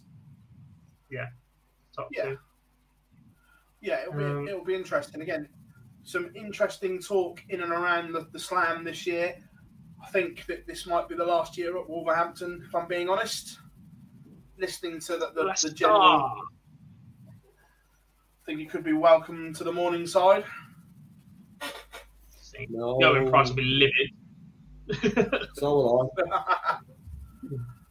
Um, yeah, a few questions about seniors odds quickly. Is Taylor odds on favourite? Wolfie must be close to favourite for the seniors. Top four are Phil Taylor, Kevin Burness, Robert Thornton in third, and Martin Adams in fourth at the minute. Because I double check that one because Thornton and Adams are in the same group this morning in the live league.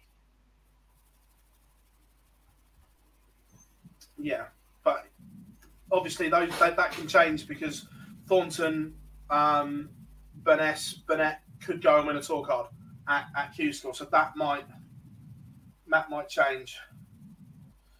Um, but look, it is what it is. Um, weekend darts, boys. Have we missed anything else? Out? Um, we've, we've touched on Jeff Smith qualifying. There's been plenty of other little qualifiers. I think Owen Roelofs qualified for the World Youth for a satellite competition. Um, Don't know, to be honest. The only Um, thing I can think, um, the calendar was released since our last show. The PDC calendar was released for January to what? October.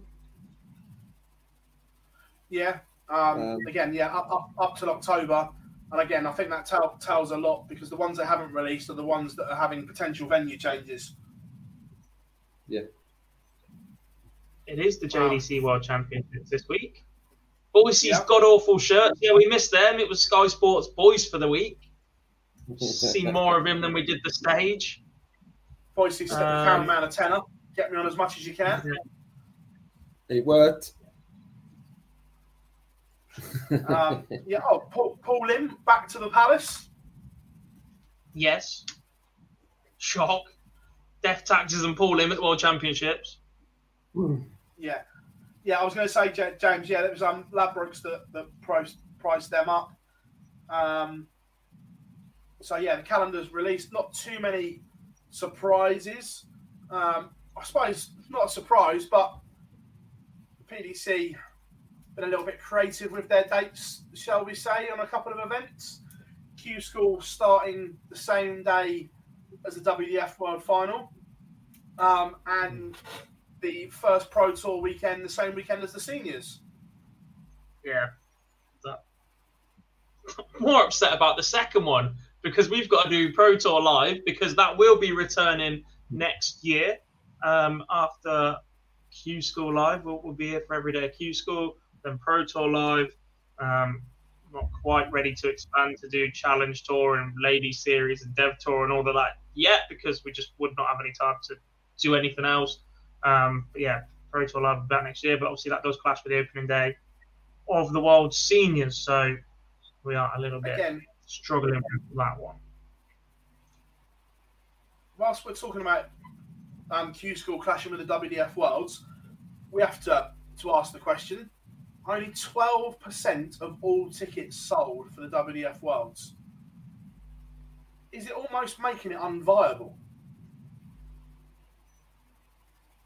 Um, I think they have to go ahead with it no matter what. They've lost too many events so far. They've lost the World Open in Holland, um, etc. They're still running the qualifiers in the next couple of weeks.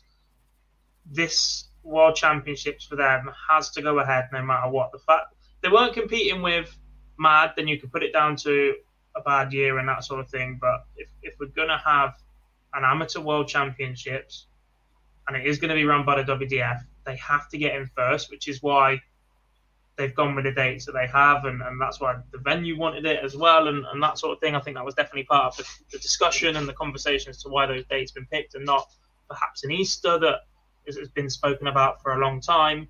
Um, yeah, it just has to go ahead no matter what. They have to get it back on TV. They have to get people knowing that it's still a thing because let's be honest, for the casual darts fan, um, Oki Balboa on Twitter recently noted something that the WDF Twitter had something like less than 3,000 followers. Yeah. That, that's not enough for a governing body of the game. So they need the exposure to draw people to that, and they do that by having darts on the TV.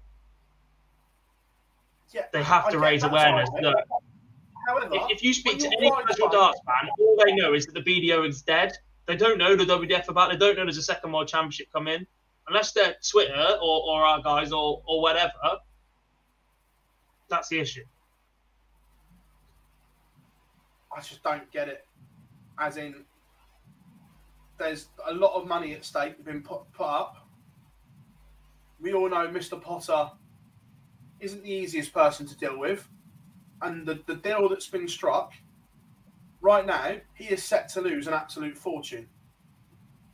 Is he going to stomach it? He's taking the promotion business. He's, he's made a fair penny from it in the last 25 to 30 years, though, any Phil. So, not- look, if it gets one back up and running, and it means that next year they've got a full venue, or once the draw's out, that it starts getting filled up a little bit more, like Mason that are saying in the chat room as well. That, that that makes a big difference at that level. At PDC level, people are going to buy tickets and just hope you get a decent draw, but know you're in for a good night anyway. The draw of names at that level that are still involved are going to make a massive difference. And well, yeah, but again, the, the biggest draw will not be there either. By the look of it, the BDI people on Twitter clocked it at the weekend. It looks as if Fallon Sherrock will not be going to Lakeside because she's due to play in a PDC Europe gala during the WDF Worlds. Not really a surprise, I don't think. Is it? It's not for me anyway. When I saw it, I thought it was it was what we expected. It is a little bit for me. it's disappointing. I was saying about the numbers that are there. That will increase, but how much will it increase? And for the, for that to be on our screens and potentially have empty venue for some days, it's going to be a shame. And for the, the first event, as they're labelling it. Um, but yeah, I'm not really surprised with Fallon. What made you say you are, Dob?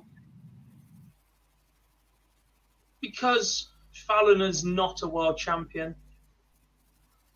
And to me, and for people watching, if we ever have a discussion over who's the best ever, when we start looking at AD Lewis, etc., being world champion still means something. And that WDF field for the women's world championship will still be the top women in the world competing for the world championship.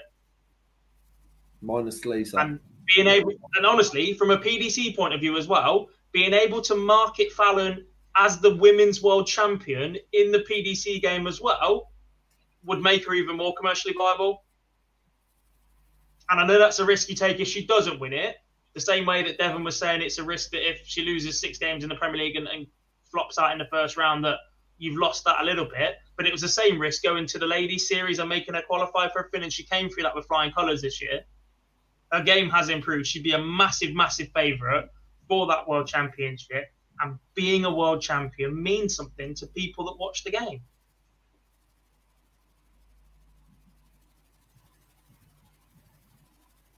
Nah, not for me. What do you mean not for you? It just does. Every time we've ever had a discussion about who's the best, and we look at the likes of James Wade's legacy and whatever, the same thing pops up. James Wade has won titles over three different decades, one of the most consistent performers we're likely to see on a dartboard. But the same thing is always brought up about James Wade. He does not have a world championship. A, a PDC one, yes. At the moment, I don't think you can credibly say call yourself a world champion if you win Lakeside. Why not? Because Phil, we, we've had this discussion before. The only difference between the tournament is about to happen in January this year and tournaments of yesteryears is that there is a different company name behind it. And that was the image they had to get rid of. It is literally the same qualifying criteria from the same events worldwide with the same field. And that ladies' field is the strongest ladies' field in the world. That's just how it works. That is the Ladies' World Championship. The PDC don't have a Ladies' World Championship. They've done it once, it didn't work for them. They've decided that darts is a meritocracy and anybody can achieve anything but being a world champion means something. Whether Well, you're contracted again, to whoever or you're the, your You, you, PDC you next something, though. As we, as we said the other day, late, later next or later next year, Mad are going to have their first world championship, correct? they are, yes. So if Beau Greaves goes and wins their women's event, I've just picked Beau out of the air, by the way. It could be anyone. Can you legitimately call her a world champion? She's a world champion of some sort. I think there are too many world champions, but at the minute, that WDF will be more recognised by more people than the Mad title will. But why? It's, an, it's their first world ti- championship. Because it's a continuation of the BDO. In, in all but Oh, no, no. in all but name, it is a continuation, and you know it is. You know it is. Right. Every interview that Richard and Nick have given are saying this is our first world championship. We're nothing to do with because what's gone on. because the BDO name is so tainted. It's the same way that So Rangers were a completely new company, but they're not about So to get rid of all that history. as a new organisation. The same as Mad. They're both running their first ones. Wh- which one's better? Which one's got leg- legitimacy when they're both the first? The WDF, because it's the same qualifying criteria. It is the same tournament, the same way to get there. Nah, We've, we've been over this before. It is. I, I'm, Why are you not having having it. it? I, I, You, you're just refuting it on the basis that you don't want to believe it. I'm just saying that you, you they're, they're both the same. It's their first ones. Forget the qualifying criteria. I could go down the Legion, set up the a world championship. I'm the only entry. I'm a world champ then, yeah. no, there's no one like you. So no one's coming to that, and you know it. It just is, mate. It is literally a continuation in all but name, and you know it is. They just had to get rid of the toxic BDO name image that is associated with it. The BDO have ran it on behalf of the WDF for the last 30 odd years, 40 odd years, God knows what it is. It, it just is a continuation of it. And anyway, it's 10 o'clock. We haven't done question time. We haven't done our giveaway, and we haven't done Lee's little feature. So this show is going to get a little bit longer.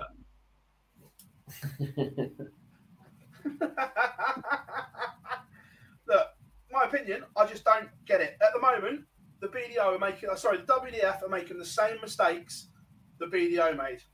And it's, uh, it's going to go the same way at the moment unless they change something. They're making the same mistakes. What mistakes? Which? What's that? What mistakes? They need to grow their social media following, granted. So does everybody. We need to grow our social media following still. We've got 48 likes on this stream, people. We weren't going to do a giveaway until we reached 100, but, you know, we promised you a giveaway. the, same mistakes they're making is the commercial deal they've done with a sponsor. the fact they're not making they any money. don't have a choice. This event has to get off the ground, and it has to be now in a year where there's more competition for world championships, and you know money. that. You've literally you spent the last week throwing the word commercial decisions at me. And now you the minute a commercial decision is made, you don't agree with it. Your major event, you have to make money off of it. Better no, have they have to be in the public eye. No, they don't. Not this one. They have to launch and they have to be in the public eye.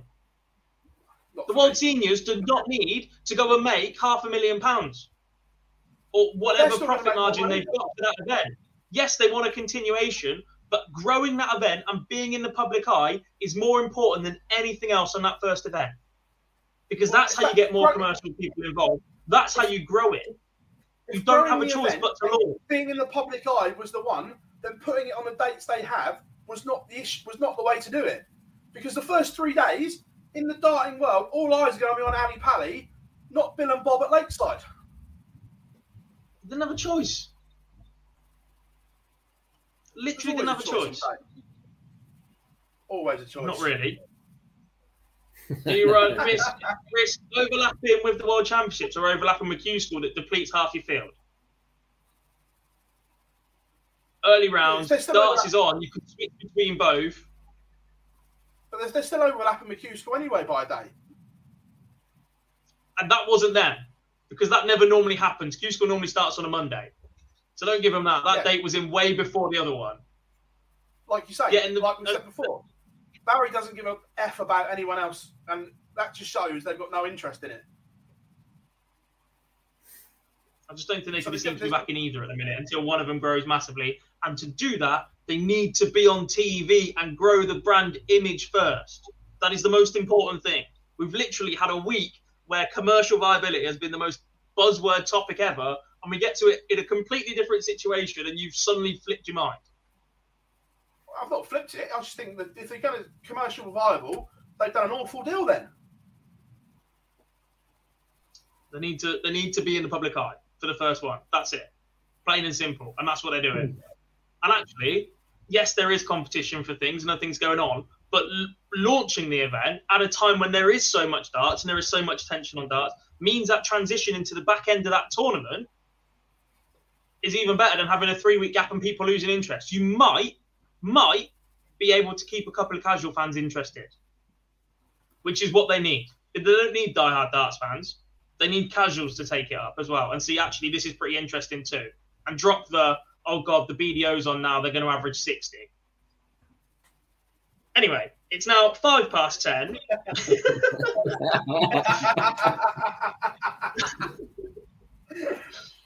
All, all that was missing from that is, all that was missing from that is me to have some popcorn, I think.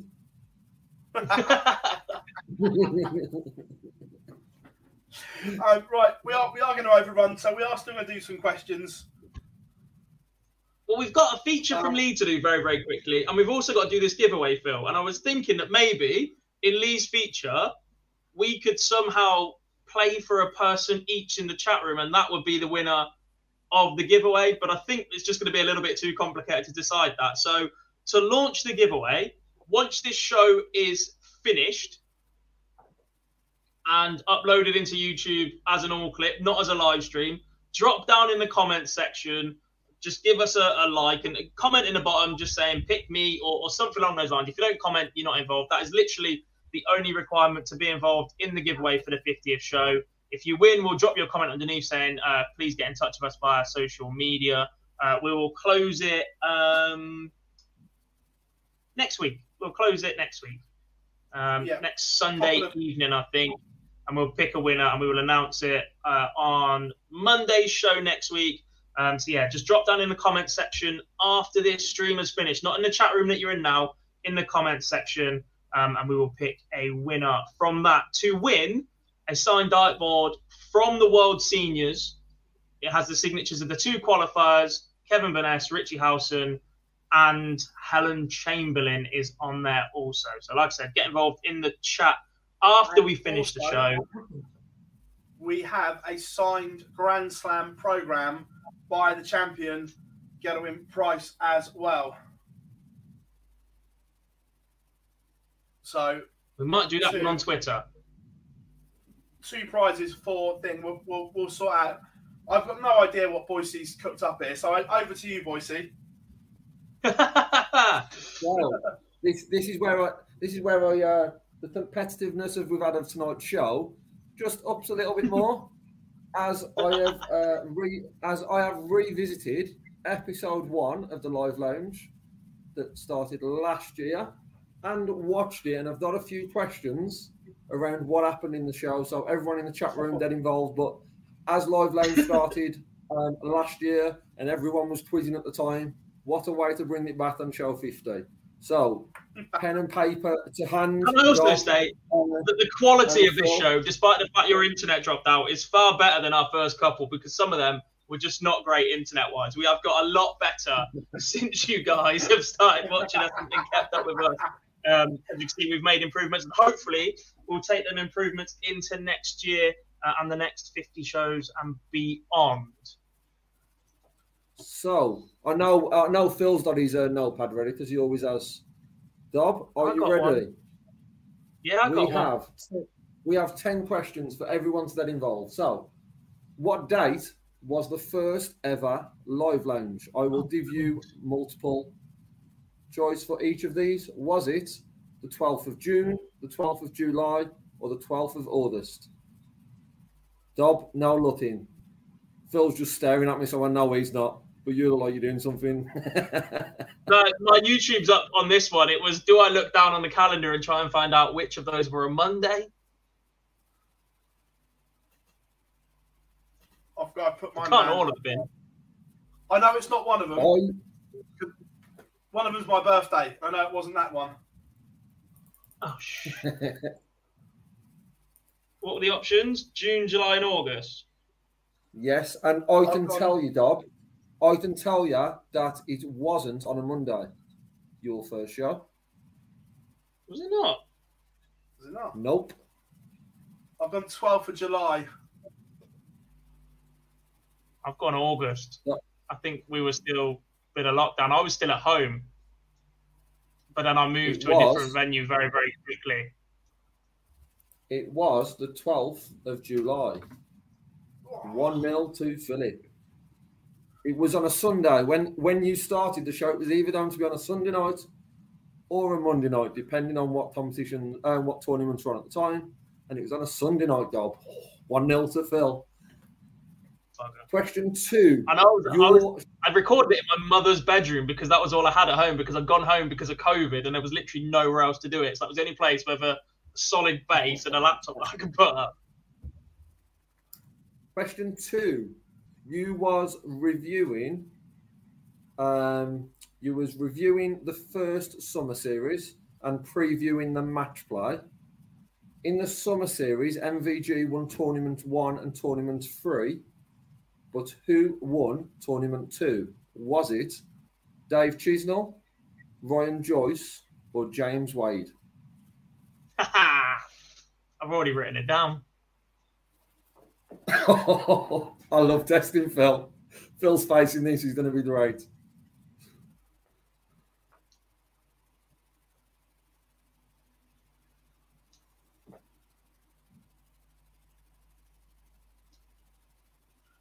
Ryan Joyce, I'm going for. James Wade, mate. It was Ryan Joyce. Ah! James, James Wade won number four. Ryan Joyce won number two. Off. number three. After the five events, who topped that summer series? Was it MVG, Peter Wright, or James Wade? So there was five events in that summer series, wasn't Super Series, summer series. Who topped it? Was it MVG, Peter Wright, or James Wade?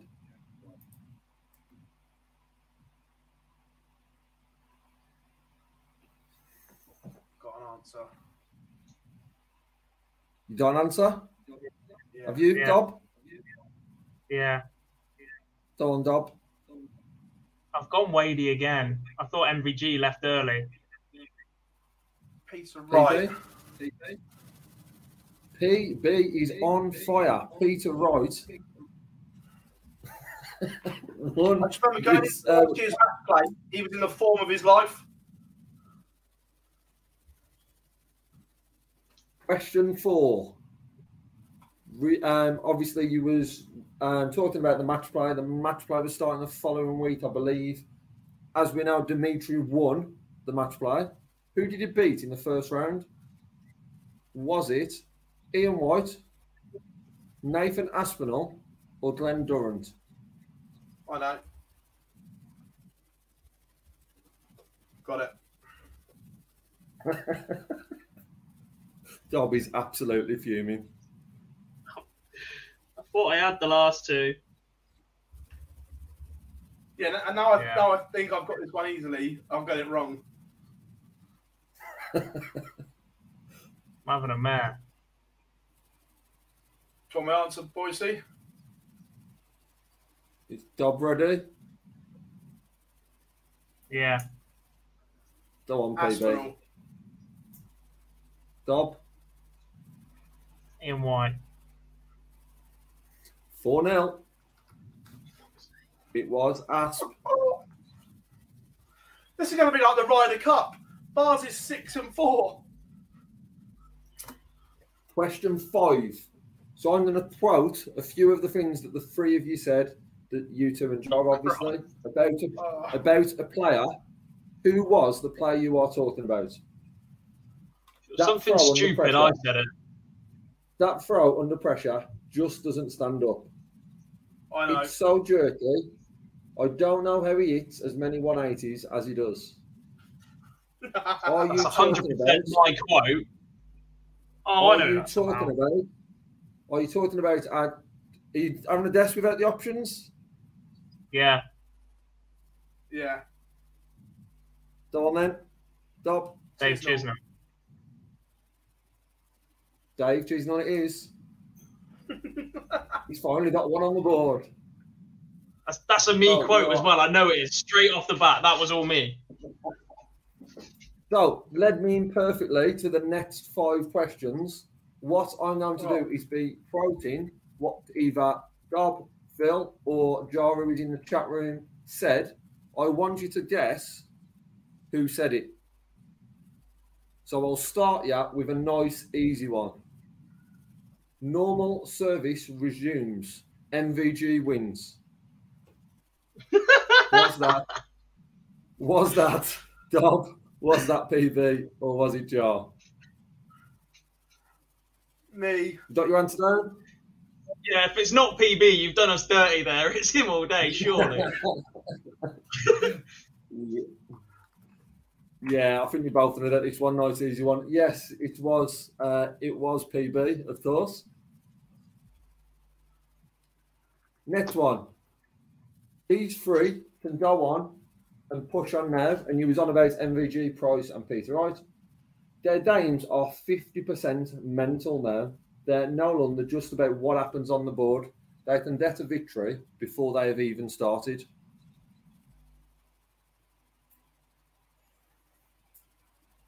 Was that PB double jar?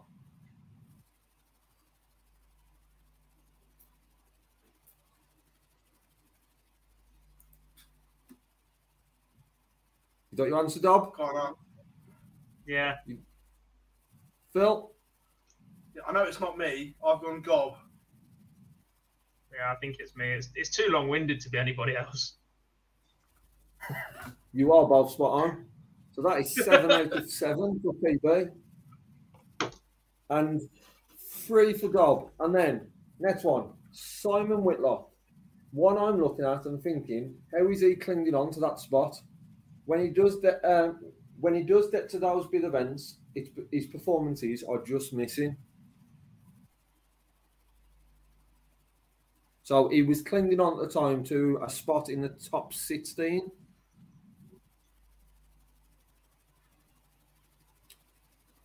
Got an answer. Yeah. Go on, go on, PB. Jar. Dob? I think it's PB again. I don't think that's the way that Jar speaks. Nope, but it's the way you speak. It was you, Dob. Oh. We have just two more, just two more for yourself. Um, penultimate one. I have said this since he won the world championship. What is a Rob Cross? Is it a man Oh, who that's can top easy. the players Don't- don't- order of merit? Don't, don't, don't need the options. Cross Mate, we don't need the options. We don't. We, we don't need it. This this is prime Jarlath. Next. This is Jarlath all day. He's not even here. What is a Rob Cross? Is his favourite line in the world. That's why that had to be in there. I know we'd be listening. He's uh, he's taking part and seeing the chat room as well, as are a lot of people. And then the final one, who said this pros another year on, and it wouldn't be the same if he didn't win a PDC title. James Wade is hibernated in the top ten for nearly two de- decades. It's ridiculous. Was it Jar, PB, or Dob? I've got an That again. another year on, Not and it wouldn't be the same. If, and it wouldn't be the same if he didn't win a PDC title. James Wade is hibernated in the top ten for nearly two decades. It's ridiculous. Yeah. Ready, Dob? Yeah. Who you done for? PB. It was PB. As soon as, as soon as you said hibernated, I knew it was me. And oh, that is all 10. Just for a bit of fun, I did have a tiebreaker ready. Um, I did pre warn you before the show of this question, but obviously I didn't give you the answer at times. The tiebreaker question was down to be how many times does PB say 100% during the show? What episode one? Episode one, how many times do you say 100% in 48 Oh. minutes? I don't think you should give us the the answer to this. I think you should give us the answer to this next week. And as part of the giveaway for the program, whoever gets closest to this answer in the comments after the show will win the program. Yeah. Yes, How do and you I will, about I will tell you by just going into the transcript and trying to search for it doesn't work. You have to note them down because I tried that one and it didn't work.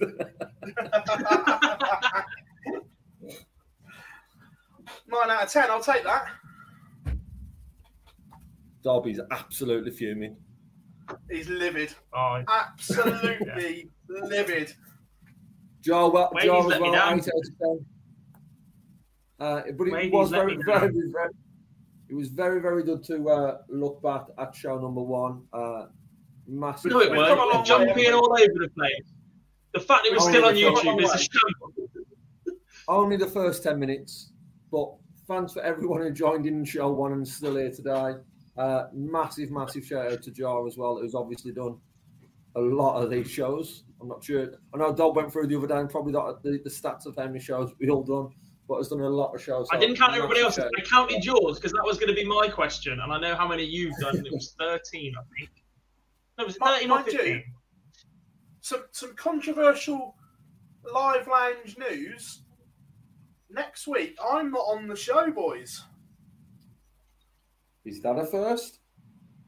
Yeah, It is a first. I think. We've hit 50 and PB's done big time and he's going elsewhere. What's happening? Yeah. Yeah. Pre You've world been on the show content, man. 15 Pre world content.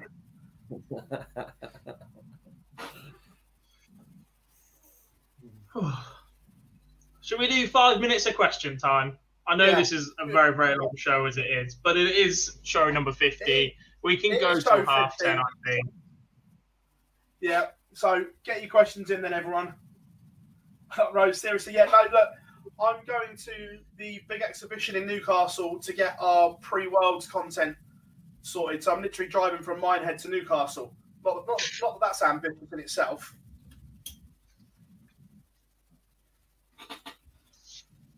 Can I also just show the workings of a day? I used Mastercaller as the website because World Seniors tweeted how many titles do these players have between them.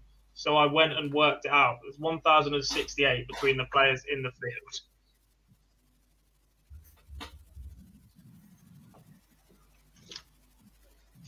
That's my work notebook. um, but ne- next week, Monday is going to be bumper because the boys are going to be doing the World Championship draw watch along um, as well, which will be cool. So we have you covered. We do. Which should maybe feature a guest appearance from the fourth member of this team in the Live Lounge 50. I think Jar is going to make a guest appearance for that one and then leave us for the Live Lounge. So we'll sort the lineup of that. There we go. Update for next week. All we'll be streaming the World Qualifier in the afternoon, so that'll be a Pro Tour watch along. Um, then we'll be live streaming the watch along for the World Championship draw. Then Jar's going to go and do all of that written work for us, and we're going to slap a third person into the team. The graphics or layout might look a little bit different because we might use a slightly different software because it's a bit easier for people to use from home, but it will look a little bit like the um, Fallout bar, which means we might be able to flash some comments up on screen for you guys as well as we watch along or that sort of thing. So But to be fair, news on that around May time, I am changing streaming software. So with the new one, we should be able to have comments on screen for the live lounge going forward as well, re- regularly. So we may have to rejig the screen that a little bit. just make my head smaller if that's possible physically. Is it? Um, so right, questions. Right, let, let, let's go. Where are we? Because you lot smash the questions every. Simon says, in terms of ability, not achievement, is Fallon Sherrock the greatest female player of all time? I think she's got the highest ceiling of all all the players I've ever seen. Would that be a fair way to put it, Gob? Does uh think so. does does she need to be does she need to be a world champion to be classed as the best? Yes, yes, yes, she does. Yeah, she's um. Trina has she, is. she, won the, she, she won the Phil Bars World Championship this weekend. You couldn't host a piss up in a brewery, Philip. Um, but yeah, um, no, she, she certainly has the highest ceiling.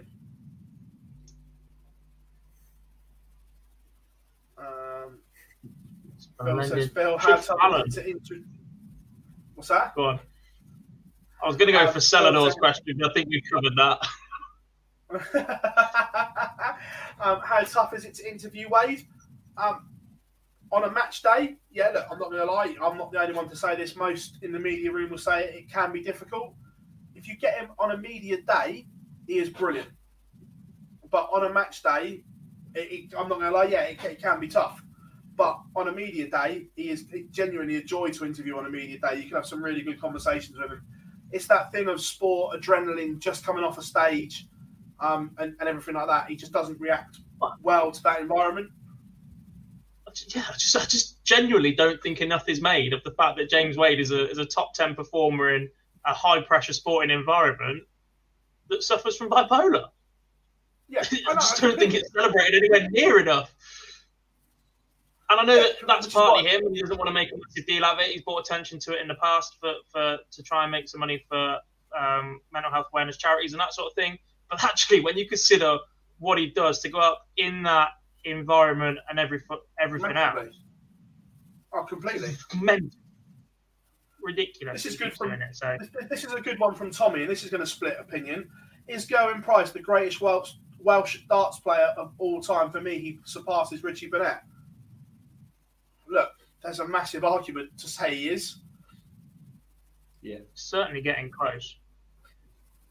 I think Yeah, another um, world I mean- championship would almost definitely cement it. You can say that Alan Evans back in the early days, there's a shout for Richie Burnett as he was arguably the best player in the world for two and a bit years in an era where Phil Taylor and Raymond van Barneveld were, were close enough to being in their prime. So if you can compete at that level for a while, don't get me wrong, Gerwyn Price is doing very, very similar with Michael Van Gerwen and, and Peter Wright and possibly the most competitive field we've ever had.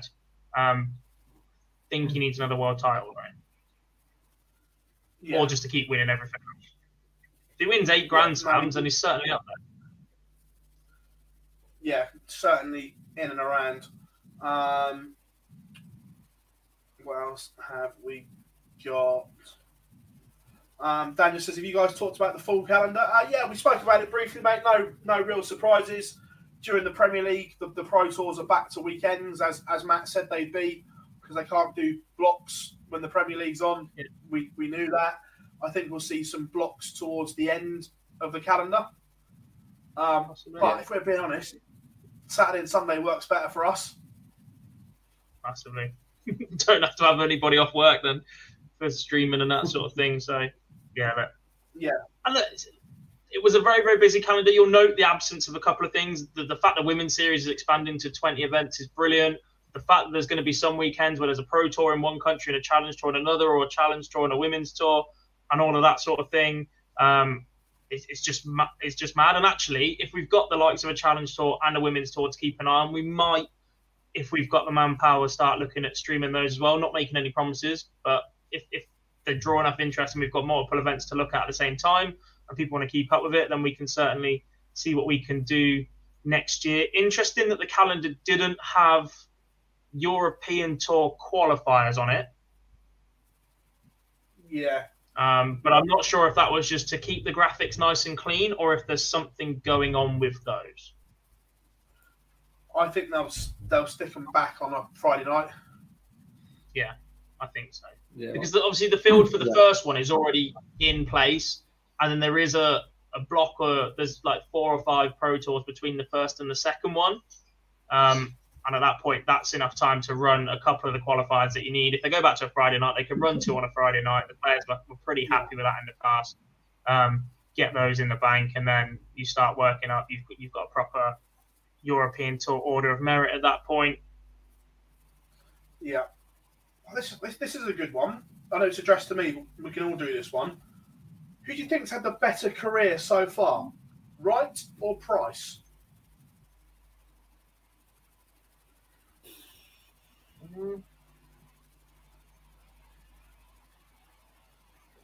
Good question. Very good question. For me, I edge Price, and I say that because he defended a major. They both had a, they both have a world title each. They both picked up multiple TV titles, but because Price has defended one, I would edge him.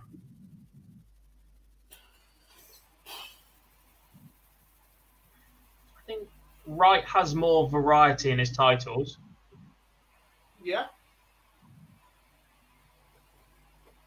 Um, but yeah, after after defending something for the third time is, is well, defending it and then winning it again after losing it is, is pretty good. Yeah, look, there's, I, I, uh, there's not a lot between it, but I, I edge Price for, for me. It, it, yeah, it's a time flip for me in it. I would edge towards right.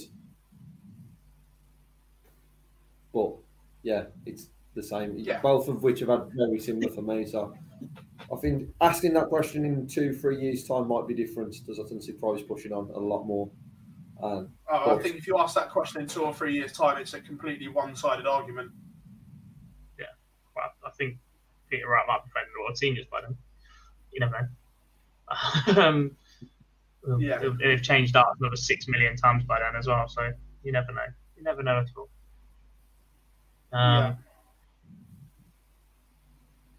I think the fact that Wright lost in so many finals to start as well, he had that terrible record against MVG. Look, Price's record against him still isn't the best. There aren't many who's got a fantastic record against Marco Van Gerwen, to be honest. Um, but yeah, it'd be interesting to see Price have a real dip and then see if he can go back up again because he just seems to have been on a constant rise since he first came into the game, and it's not always been a straight ascent. There's been points where it's been further up, and there's been points where it's been shallower, but it's never really gone down for Gerwyn Price.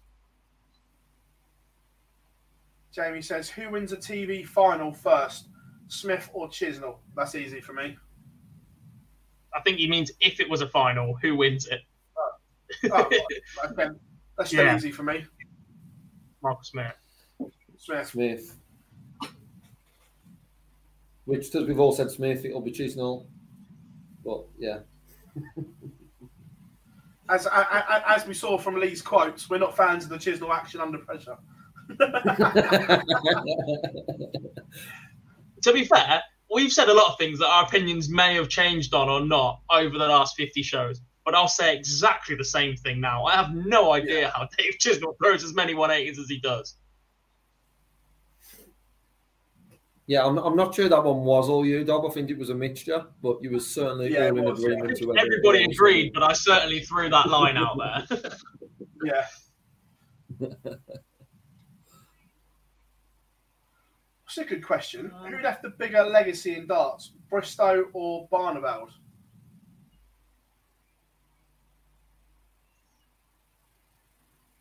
this is tough, and it's tough for two reasons. Because Barneveld basically spread the game global or international, or at least to to Europe. He, he bought Holland in, which has been a massive country for the last God knows how long. Bristow, not only has he added the razzmatazz and the mental side of the game, Bristow's legacy is, is somewhat Phil Taylor. The fact he created the monster. Um, and He back in created that in man. back in the 80s as well, he was the first superstar darts player that everyone recognised um, that he, he was a genuine celebrity. So for me, um, Bristow. And don't get me wrong, Barney does have that appeal. You see that he's hanging around with footballers constantly. You see the way the game's grown in Holland. That's largely on Barney's shoulders. And because of that, we have a Michael Van Gerwen, but there wasn't a direct involvement in that. And the minute that you create the monster that is Phil Taylor, Yeah. That that's a legacy, isn't it? Plus Yeah. all the titles that you won. Plus, actually, you think about his, his punditry and media work after that, and the fact that he's never been shy of an opinion. Yeah, Bristow for me. Right, boys, we are past half ten. So, just want to thank everyone who has joined us for the extended 50th show. It has genuinely been an absolute blast having you all along. 50 shows, boys. We've made it. 50 not out. Next one is the century. We've got some. We've got some really good bits lined up. Already planning 2020. I can't wait, boys. Can you? We're planning last year. 2020. I just want to go to sleep. I'm not going to lie. That, We, we've that got is- that much that is lined my- up. We've we've got a time machine to bring you the live lounge a year earlier than where it is. I just want to go to bed. That that is that is my uh, question for show 100's little quiz of what did Phil say on show 50 when was a year past? yeah. Um, but it's been an absolute pleasure. All of you in the chat room absolutely smashed it. Remember, all the coverage continues tomorrow morning. The live league returns from 9:30. Murph calling in all the action. And then the Players' Championships in Minehead starts on Thursday.